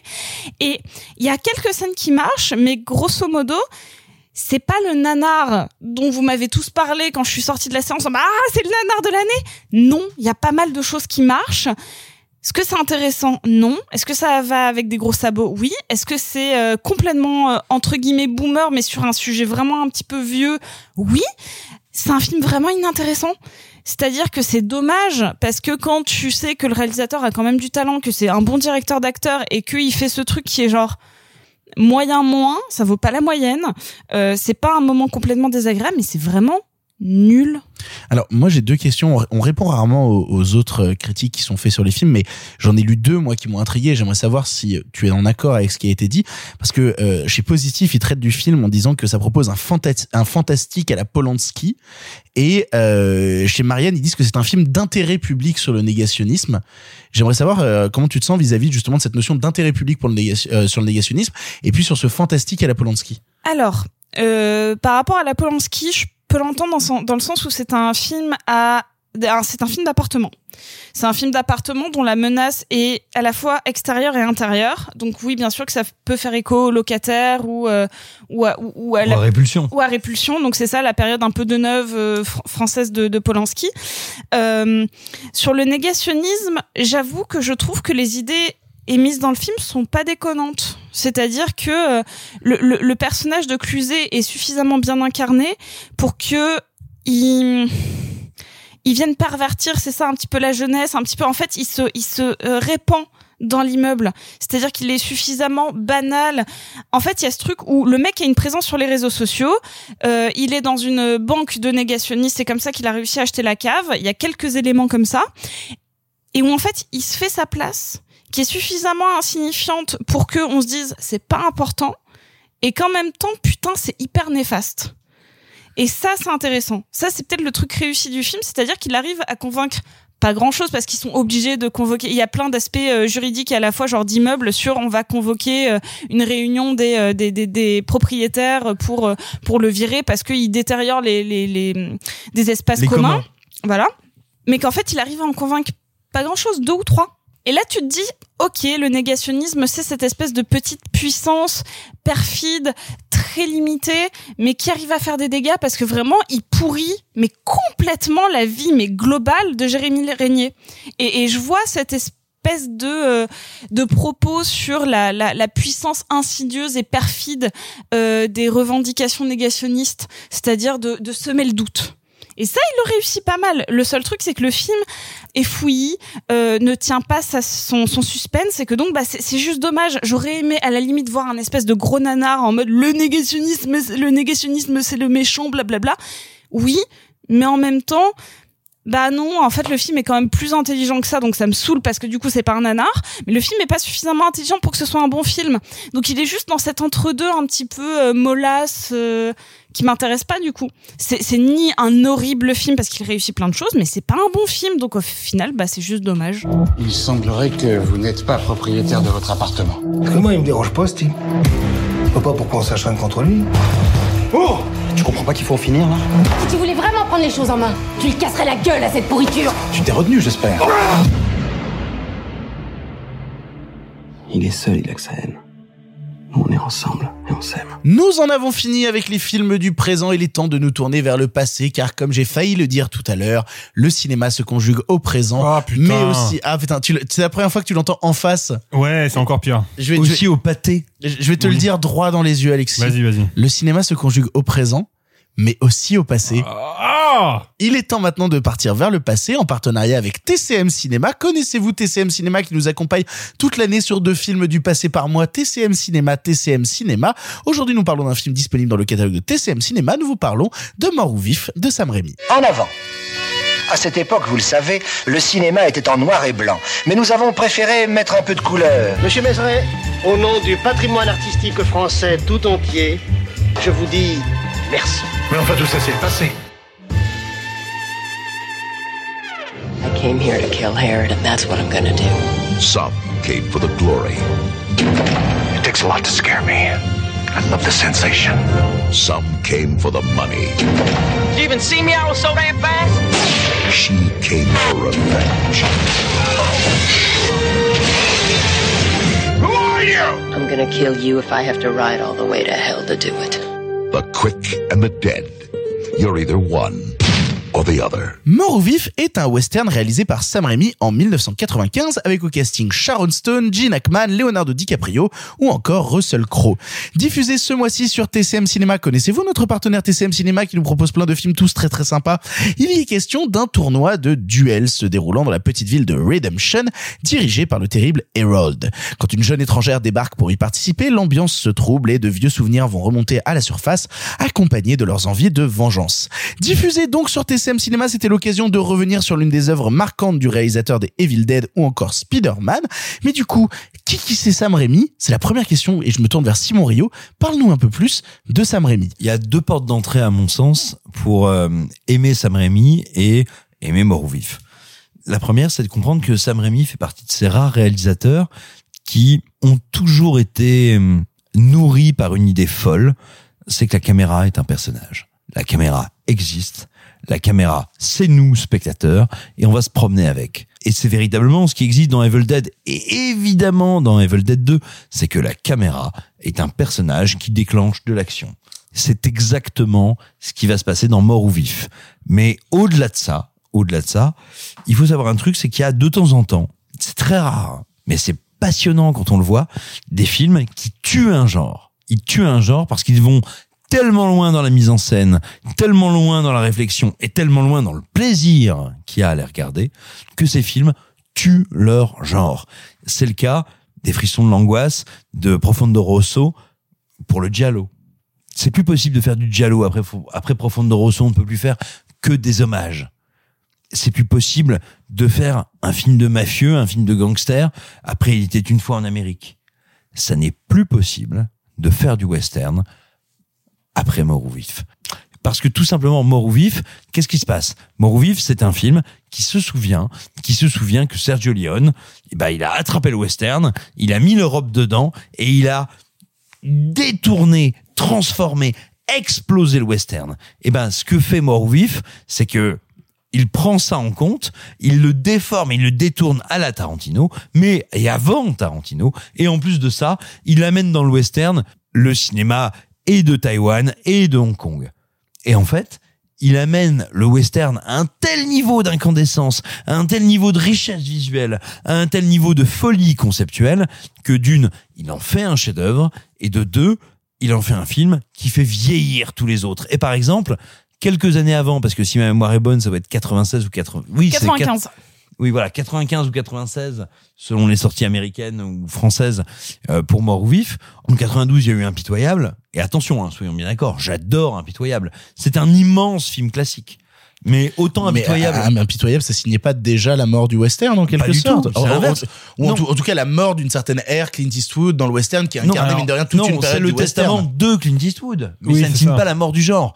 Là, en revanche, ce qu'il fait et ce qui me semble, en adorant Impitoyable, bien plus fort qu'Impitoyable, c'est qu'il dit, et alors, ce qui est fascinant, c'est que si jamais le film avait eu du succès, on pourrait se demander que serait devenu le western s'il avait eu du succès.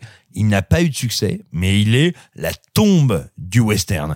Il est le western qui dit, il se passe quelque chose en Asie, qui est une autre façon de filmer l'action, une autre façon de filmer les personnages, une autre façon de raconter. Et pour moi, pour moi, le grand tombeau du western, c'est Mort. C'est un chef-d'œuvre absolu, c'est un pur film de formaliste, c'est un pur film plastique, c'est un film qui me fascine. Mais pour le coup, est-ce que c'est étonnant de voir Sam Raimi se tourner vers la forme du western? Parce que pour le coup, lui qui était très très très touché par le cinéma fantastique, on parle d'Evil Dead donc qui est donc aussi le genre horrifique, on parle de Darkman aussi qui était sorti quelques années euh, auparavant, voir justement Sam Raimi changer radicalement son fusil d'épaule et partir euh, sur euh, mort ou vif. Moi, je t'avouerai que bah, connaissant un peu la filmographie de Sam Raimi étant un grand fan des Evil Dead, étant un grand fan ne serait-ce même de de sa trilogie euh, Spider-Man et aussi par exemple parce que je trouve qu'il est un peu mésestimé mais j'aime beaucoup son euh, son monde fantastique dose euh, alors il y a des choses que j'aime moins au début des années 2000 où je trouve qu'il se perd notamment quand il retrouve le fantastique avec intuition.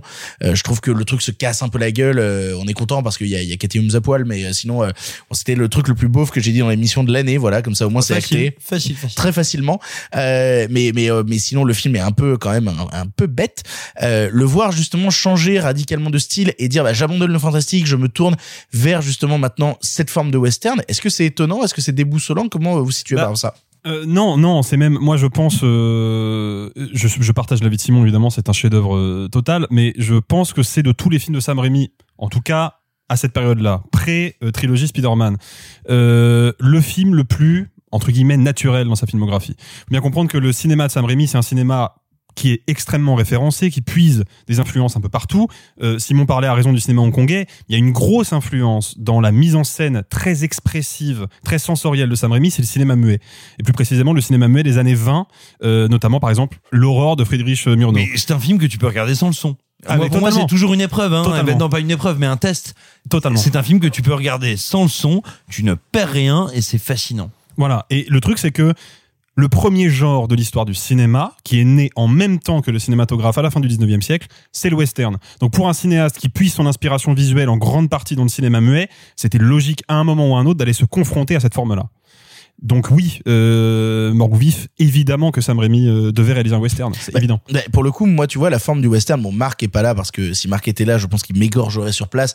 Mais à chaque fois qu'on parle du western avec Marc, c'est lui notamment qui m'a fait, qui m'avait fait voir Impitoyable à l'époque pour me dire, non, mais tu vas voir, tu vas y trouver des choses intéressantes. Moi, ça a toujours été une forme, mine de rien, de cinéma que j'associais à mon grand-père, donc qui était une forme de cinéma à papa que vers lequel j'avais pas envie de me tourner parce que ça m'excitait pas. C'était le cinéma que matait mon grand-père pendant que moi, j'avais envie de regarder des trucs un peu plus fous. Et ce qui est drôle, c'est que les trucs un peu plus fous que j'avais envie de regarder, c'était du Sam Raimi, c'était les Evil Dead, c'était justement ce cinéma un peu foutraque qui prenait à bras le corps la réalisation et pour en faire des, choses esthétiquement euh, intéressantes, déboussolantes, un peu bordéliques. Et en fait, je retrouve tout ça dans Mort Vif. En fait, j'ai eu cette réflexion un peu banale et un peu vaine, mais je la donne quand même, euh, qui était putain, si tous les westerns ressemblaient à Mort Vif, je me serais intéressé au western tellement plus tôt. C'est-à-dire dans le sens où, euh, ne serait-ce que dans les premiers plans où on a le personnage de Tobin Bell qui est en train d'essayer de creuser un truc et Sharon Stone. Alors Tobin Bell, pour ceux qui ne voient pas qui c'est, c'est littéralement Jigsaw, voilà, euh, qui là joue un vraiment un vieux cowboy dégueulasse au dans, et dans qui a joué dans un bon film, donc. Tu es dégueulasse, Simon Rio, sache-le. Parce que C'est mon nom indien. Tu es dégueulasse, c'est mon nom indien. So, Simon, un, tu es dégueulasse, Rio. C'est super. Euh, il n'empêche que euh, il y a ce plan où il essaye de tirer sur elle et où il va te faire ce plan avec le gun au milieu, donc il te fait littéralement un POV de jeux vidéo de l'époque, parce qu'à l'époque les jeux vidéo c'était bah, à l'époque quand on n'appelait pas le FPS, les FPS encore, qu'on appelait ça des Doom-like et où l'image du gun était littéralement posée au milieu de l'image. Il importe directement dans les cinq premières minutes de son film une imagerie du jeu vidéo à l'intérieur de son western. Et là ça m'intéresse. Et là je me dis mais qu'est-ce que t'es en train de faire? T'es en train de prendre le western pour dire je le modernise, je le sors de tous ces carcans-là et j'en fais mon truc, j'en fais mon truc extrêmement personnel avec mes références. Et toutes ces scènes de duel, alors des duels en plus dans les westerns, c'est vraiment un des trucs qu'on a le plus vu, c'est une figure récurrente, la figure du duel dans le western, mais cette idée de jouer alors déjà avec deux éléments, déjà euh, les doubles focales avec toujours justement cette demi bonnette qui permet d'avoir toujours un premier plan euh, un premier plan net mais aussi un arrière-plan net, d'avoir tout net dans l'image et de pouvoir jouer justement avec ce truc là, de jouer avec des zooms constants qui foncent sur les personnages avec cette envie parfois bah, on commence avec un zoom mais qui va arriver jusque à la taille de ce qu'on appelle le plan américain, plan américain qui était justement ce plan qui permettait de voir le colt à la ceinture. Donc on reste sur le plan américain mais on va chercher plus loin, on va chercher de plus en plus loin jusqu'au regard des personnages à chaque coup pour essayer d'avoir ces plans qui débulent et qui moi ça m'excite à mort. Quand je regarde ça mais je suis je suis à mort pris dedans. Et puis après quand il se dit putain mais j'ai déjà fait mon gimmick du zoom qu'est-ce que je peux faire maintenant? Des travelling compensés. Je vais te foutre une avalanche de travelling compensés dans l'image avec des travelling compensés un peu malins parce que il se met à jouer aussi sur l'arrière-plan des travelling compensés et sur la netteté de l'arrière-plan. Donc il te met de la demi-bonnette et du travelling compensé ensemble. C'est oh qu'est-ce que c'est excitant en termes de filmage mort ou vif. Oui, mais justement, alors je te dirais, pour toi, peut-être la porte d'entrée, elle est à rebours. C'est-à-dire que tu vas commencer par Mort ou Vif, et puis tu vas aller par du cinéma de Sergio Leone, qui va populariser, exceptionnaliser, exploser les codes du western, et tu vas adorer Sergio Leone, et ensuite tu vas repasser par les classiques, et en fait tu vas aller vers une politique du dénuement. Et en réalité, il faut que tu y ailles comme ça. Bah oui, mais le truc c'est que moi justement, j'ai l'impression de en fait le western étant une forme tellement populaire, j'ai l'impression de connaître les codes sans en avoir tellement vu. Pas du tout. Et alors, laisse-moi terminer et du coup quand je vois des figures dans le cinéma d'avoir DiCaprio qui joue le kid, d'avoir justement ce genre de forme-là qui viennent quelque peu en parodie et en réponse à d'autres choses autour, ça a tendance à me toucher, à me parler beaucoup plus. En fait, je crois que j'aime beaucoup plus le western en réaction aux autres westerns que l'envie de me retourner vers les westerns des origines. Ce qui est un peu con, ce qui est un peu bête, je j'en conçois. Mais en fait, je trouve ça tellement plus excitant justement cette réaction. Et mine de rien, je crois que euh, un des premiers westerns que j'ai vraiment adoré, et alors là, vous avez tous sauté au plafond, mais un des premiers westerns que j'ai vraiment adoré, c'est Inglourious Bastard, parce que j'adorais justement cette idée qu'avait Tarantino de prendre justement un côté mise en scène du western, ne serait-ce que par cette première scène, mais de le mettre pendant l'occupation en France et d'en détourner les codes pour en faire autre chose. J'avais l'impression que la forme du western qu'on m'avait toujours donnée, soudainement, grandissait du fait qu'on l'a parodié, qu'on l'a détourné. Et tu penses quoi d'être Full Eight? J'a- J'adore Hateful Eight. Bah, J'adore Hateful Eight. Mais parce que pour moi, Hateful Eight, c'est Reservoir Dogs. Parce que pour non, moi, Hateful Hateful Eight Eight, n'existe pas. Hateful Eight ne peut pas exister sans ce film-là. Sans vif. Ah clairement, oui. bien sûr. Non, non, mais c'est parce que tu parles de la forme du... Enfin, quand tu parles de d'Inglourious Bastard, bien, bien sûr que ça reprend les codes du western, mais euh, le vrai, vrai euh, gros euh, western de Tarantino, c'est Hateful Eight. ju- et juste Django. Unchained aussi. Ouh, Non, justement. Non, C'est pas du tout un western, ni dans les codes, ni dans la construction. exactement. Oui, oui, mais Ça reprend la thématique, pour mais moi, ça, ça en reprend reprend pas le les décor, codes. ça en reprend le décorum sans en reprendre les Ex- codes. exactement. Oui, mais ça me plaît aussi, tu vois. mais c'est comme que- sextape, euh, ça a l'air scandaleux et en fait non? Oui, mais euh, pff, alors, on l'a tous vu ici et vraiment, il faut que tu arrêtes d'en parler. C'est vraiment. C'est mon top 1 de l'année, moi. Et, non, mais, mais du coup, moi, j'aime beaucoup l'idée aussi d'en reprendre le décorum, qui est un décorum qui, euh, au premier abord, m'emmerde et d'en faire quelque chose d'autre avec euh, avec du Wu-Tang derrière et tout. Je ça, euh, je trouvais ça, je trouvais ça rigolo. Mais bref, Sophie, tu voulais parler depuis tout à l'heure. Oui, en fait, tout ce que tu dis, ça conforte quelque chose dont je parle depuis longtemps, qui est ces gens qui viennent du genre, qui viennent de l'horreur et qui débordent d'imagination et d'inventivité pour, enfin, qui, qui débordent de cinéphilie et qui en, qui en détournent un peu les codes. Parce que, en effet, euh, c'est un western, mais euh, ces espèces d'énormes zooms, non, non, enfin, pas de cette manière. Il en a, il en a pris tout son cinéma d'horreur pour l'insérer dedans. C'est pas pour rien que les morts sont aussi brutales et aussi pleines de genre, bien plus que une espèce d'aseptisation mais pleine de sentiments qu'il y a dans le western Et classique. qui quitte à tomber justement dans le côté euh, cartoon. Moi, quand je regarde Mort au vif, j'ai l'impression de voir une BD filmée. Et, et justement, il y a plein d'instants quand t'as des morts. Euh, oui, non, il y a un des premiers euh, meurtres qui euh, est filmé par un plan à travers le crâne de la personne qui forme vraiment un rond parfait dans sa tête. C'est tellement drôle, c'est tellement satisfaisant. Et on est- Mais C'est du c'est cartoon, exactement ça. c'est du cartoon gore, mais c'est déjà ce qu'il faisait avec Evil Dead. Et j'aime, j'adore, j'aime tellement cette histoire. Et comme c'est la une des premières fois qu'on parle de Sam Raimi à ce point, je peux pas m'empêcher. Le saviez-vous? Le premier Evil Dead, c'est un, c'est même pas un film étudiant, c'est un film fauché, et que les différentes morts des personnages ont été calquées sur le fait que les personnages voulaient s'en aller parce qu'ils avaient, enfin les, les Ils en acteurs, avaient marre de tourner. ils en avaient marre de tourner, ils avaient pas le temps, c'était des amis, etc. Donc en fait, c'est un film fauché à ce point que personne n'était rémunéré, mais que donc il partait. Mais voilà. Mais le mec avait tellement envie de faire son film, tellement de volonté de cinéma que son premier film avec ses potes, c'est Evil Dead. Donc évidemment que vif, ça s'inscrit dans cette, dans ce débordement de cinéma qui est empr- euh, qui est, euh, qui est, euh, c'est pas emprunt, qui est, euh, qui est Débordant. gorgé, non, qui est gorgé d'inspiration cinéphile. Et comme tu le disais c'est pas pour rien. En fait les oui bien sûr que l'un des premiers films ever c'est du western mais qu'il y a aussi le genre qui vient avec euh, l'expressionnisme allemand ju- juste après. Et que donc bien sûr il y a toutes ces expériences de cinéma si ça vous va, je voulais vous parler de quelque chose par rapport à ce film, moi, qui m'intéresse particulièrement, c'est que ça a été un flop. Mais un flop terrible, que ce soit aux États-Unis ou même en France. Ça a détruit la carrière ponctuellement, ça a de- détruit ça la a carrière détruit, de Sam ça a détruit complètement euh, ponctuellement la, la carrière de Sam Raimi et qu'il en a été extrêmement déprimé. Mais euh, enfin, vous savez que Mort au vif, ça a fait quand même près de 700 000 entrées en France. Putain. Voilà, et en fait c'était juste ça, ma sophiche du film, euh, ma sophiche du jour, c'est celle-là. C'est que Sam Raimi s'est dit, et je cite, hein, euh, peut-être que je suis trop vieux pour faire du cinéma alors qu'il était quand même pas si vieux que ça. Peut-être que je comprends plus mon époque, peut-être que mes références sont datées, peut-être que mon cinéma ne parle plus à personne, même à l'international, c'est-à-dire qu'aux États-Unis, pareil, c'était pas un score euh, complètement grotesque, mais, Mais qu'en par rapport au France budget du film et à l'investissement, ça ne marchait pas. Exactement, mais en France Bah, surtout quand on voit la scène finale de Mort ou Vif, hein, qui euh, littéralement dynamite tout. Hein. Mais enfin, vous vous dites quoi quand un film de genre western avec un cast certes id- identifiable, mais quand vous voyez cette espèce d'ovni un peu genre, un peu western, complètement voilà, quand ça fait identifiable pas à l'époque, hein, parce que DiCaprio n'avait pas encore la carrière qu'il avait. Non, mais- Russell Crowe, c'est un de ses tout premiers films. Oui, Euh, enfin, mais Sharon Sharon Stone. Stone. Ah, non, mais attends, non, Oui, Sharon Stone, oui. star, Sharon star Stone, absolue. eh, Et Gene après- Hackman, à l'époque, star monstrueuse. Et Gene Hackman qui est aussi dans Impitoyable d'ailleurs. Oui, mais c'est après Basic Instinct. Donc Oui, euh, for- forcément, genre Sharon Stone, voilà, c'est un un A-list, ce qu'on appelle un A-list. Mais vous vous rendez compte, genre vraiment, il était déprimé. Le film a fait 700 000 entrées en France. C'est quand un film de genre euh, vraiment un peu audacieux d'un mec qui est connu so-so, Qui est aussi euh, radical. qui est aussi radical, qui fait. Vous en pensez quoi vous que ça ait fait 700 000 entrées, et qui soit en mode oh, ça parle quoi, ça dit quoi de, no- de, no- de nos entrées actuellement? Ah bah, Moi, ça- l'é- l'époque a changé. mais, ça, mais ça m'a déprimé. Quand j'ai lu ça, j'étais vraiment triste. J'aimerais tellement que des films de genre d'un. euh, Enfin, franchement, j'aimerais qu'un que le. Imaginons le prochain Harry Astor, c'est un western. J'aimerais qu'il fasse 700 000 entrées en France. Mais b- pour le coup, j'aimerais revenir sur un truc sur le film Vif, moi qui m'a beaucoup séduit pour rentrer plus en détail sur le film, c'est tout son côté ludique.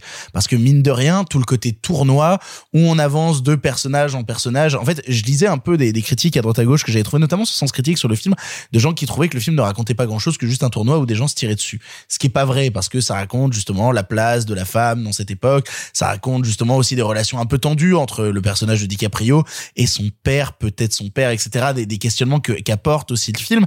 Et surtout, bah, cette forme de tournoi, pour moi, est un truc ultra ludique qui est vraiment mort ou vif. Pour moi, c'est ultra accessible parce que je vais donner un exemple à la con, mais qui va rejoindre ce que je suis en train de raconter. Moi, par exemple, dans les épisodes que je préfère euh, et dans les tomes que je préfère de Dragon Ball, il y a les épisodes de tournoi. Parce que les tournois, c'est littéralement, on a 18 personnages, qui va gagner à la fin, et t'as envie de continuer à tourner les pages pour savoir qui sera le prochain à finir en top de la liste, à finir en finale, et comment chacun des duels va se, va se terminer.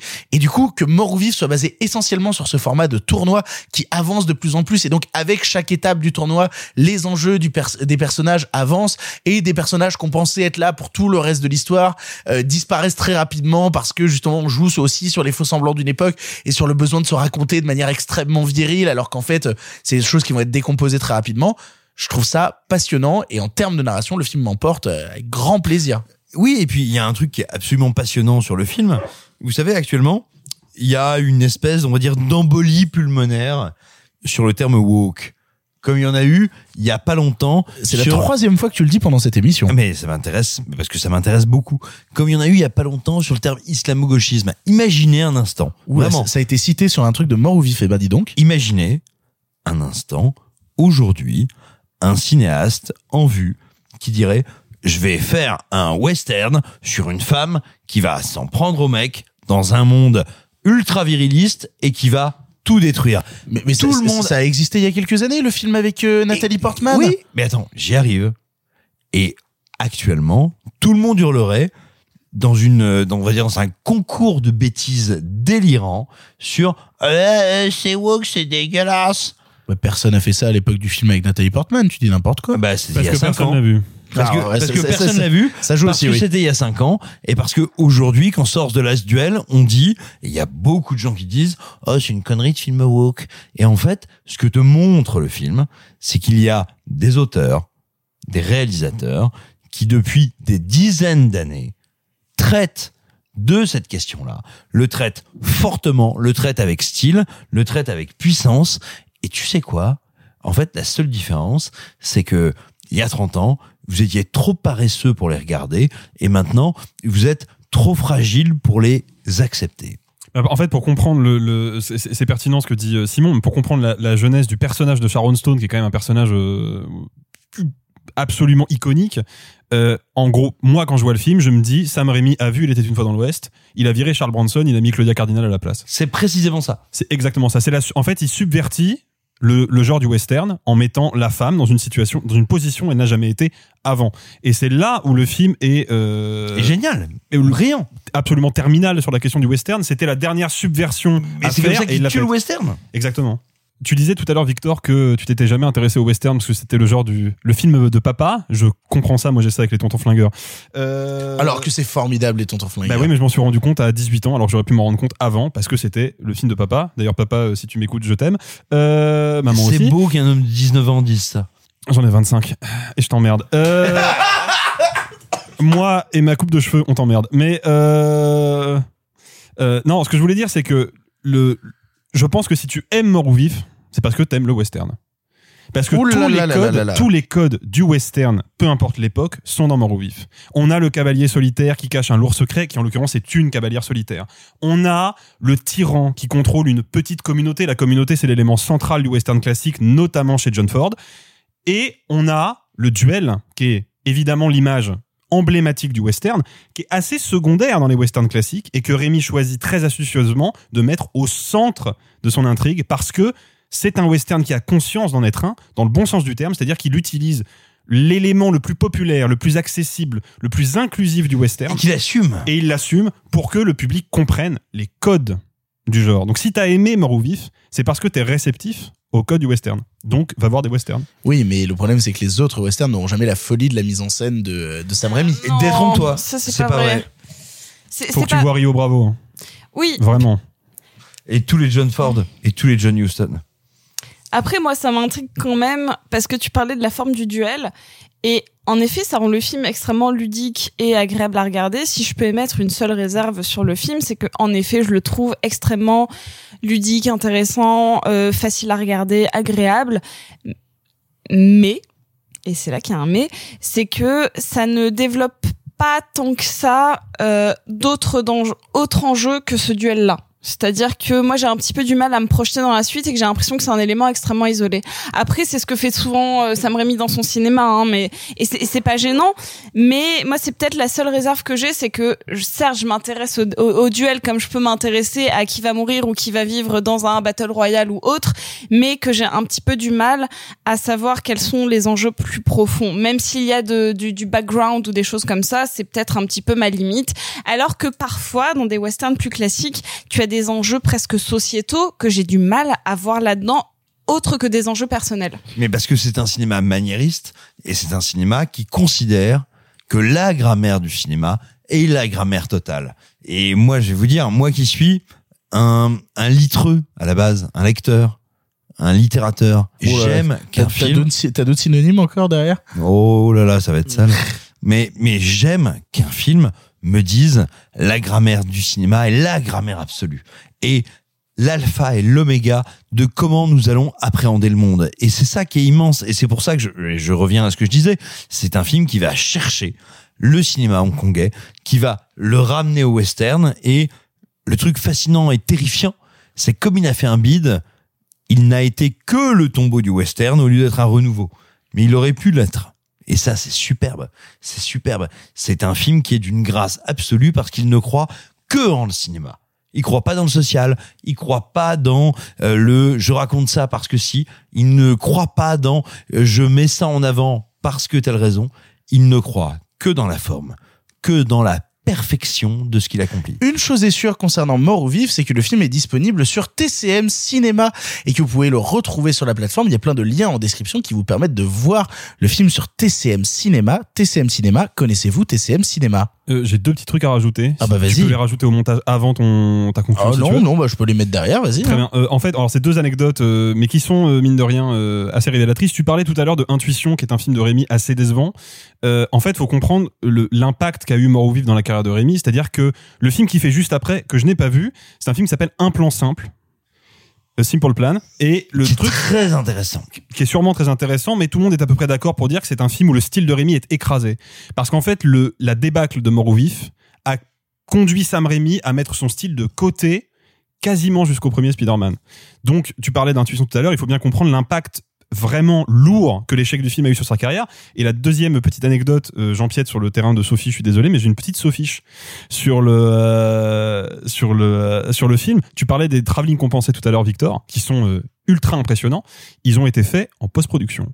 Non, sans déconner. C'est du numérique, c'est des effets numériques. Parce que Sam Raimi, et ça dit le niveau de maîtrise du gars, voulait que sur chaque plan, la, le, la valeur de cadre et la distance focale varient légèrement pour créer une montée d'intensité. Sur un plateau de cinéma, ça demande beaucoup de préparation, c'est très long, donc il a fait ça en post-production. Et l'effet, encore aujourd'hui, est absolument invisible. Ah, ça se voit pas du tout. Ça va, Sophie, qui a été piqué euh, les Sophiches euh... Je mange des chips et je pleure. oh putain. Je suis désolé. Je, je vais pas, je vais partir, je vais me lever, je vais me lever Je et vais je me vais m'en aller. Je vais m'en aller. Je vais m'en aller. lève et on Alexis, se casse, part dans le pas- cinéma. T'as pas honte, franchement, de me faire ça, ta première Voilà. émission. Sophie El Kabash, vous n'avez pas honte? Oh, là, quel enfer. Je valide pas.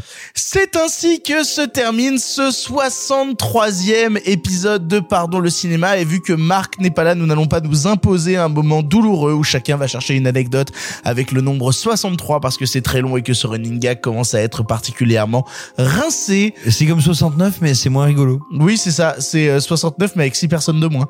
Bah, c'est un 69 sans l'orgasme, non? Oh, Oh, c'est un mardi, quoi. Je remercie tous les gens autour de cette table d'avoir participé à cette émission. Merci beaucoup Simon. Ah oui, pardon, j'ai j'ai j'ai tapé mon plastron, genre euh, je suis un mec, La mais euh, bisous. Merci beaucoup Sophie. J'ai cherché un truc sur 63, j'ai abdiqué. Bonne soirée. Et, et merci beaucoup Alexis, ça va? Tu t'es bien senti? Tout allait bien? Écoute, c'était parfait. Voilà. J'ai passé un très bon moment en très élégante et charmante compagnie. Même si Simon est relou avec ton chignon. Ouais, mais il le paiera. En temps et en heure. Moins que ton coiffeur.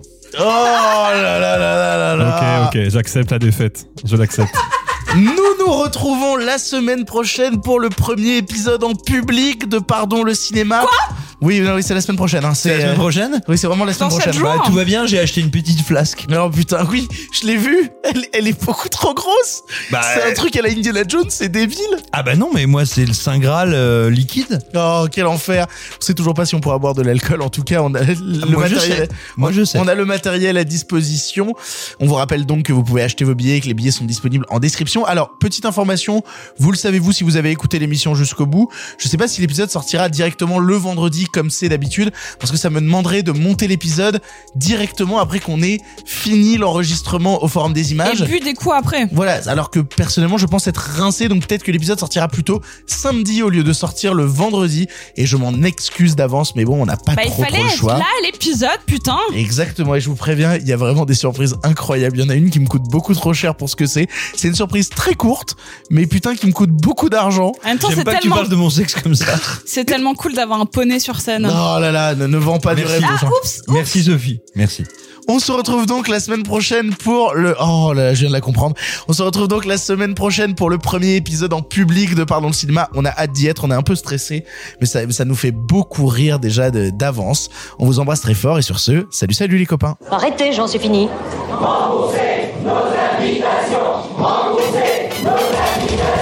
Qu'allons-nous faire? Par Osiris Essayons de nous voir la semaine prochaine pour déjeuner, et puis vous me montrerez votre clocher. Le cinéma fait de toi un bon gamin Et que c'est quoi? Maintenant c'est fini, va falloir rentrer. je vais aller me faire une toile. Ok, amusez-vous bien tous les deux. Bon, ça j'y compte. Bonne soirée. Merci. Have a great evening.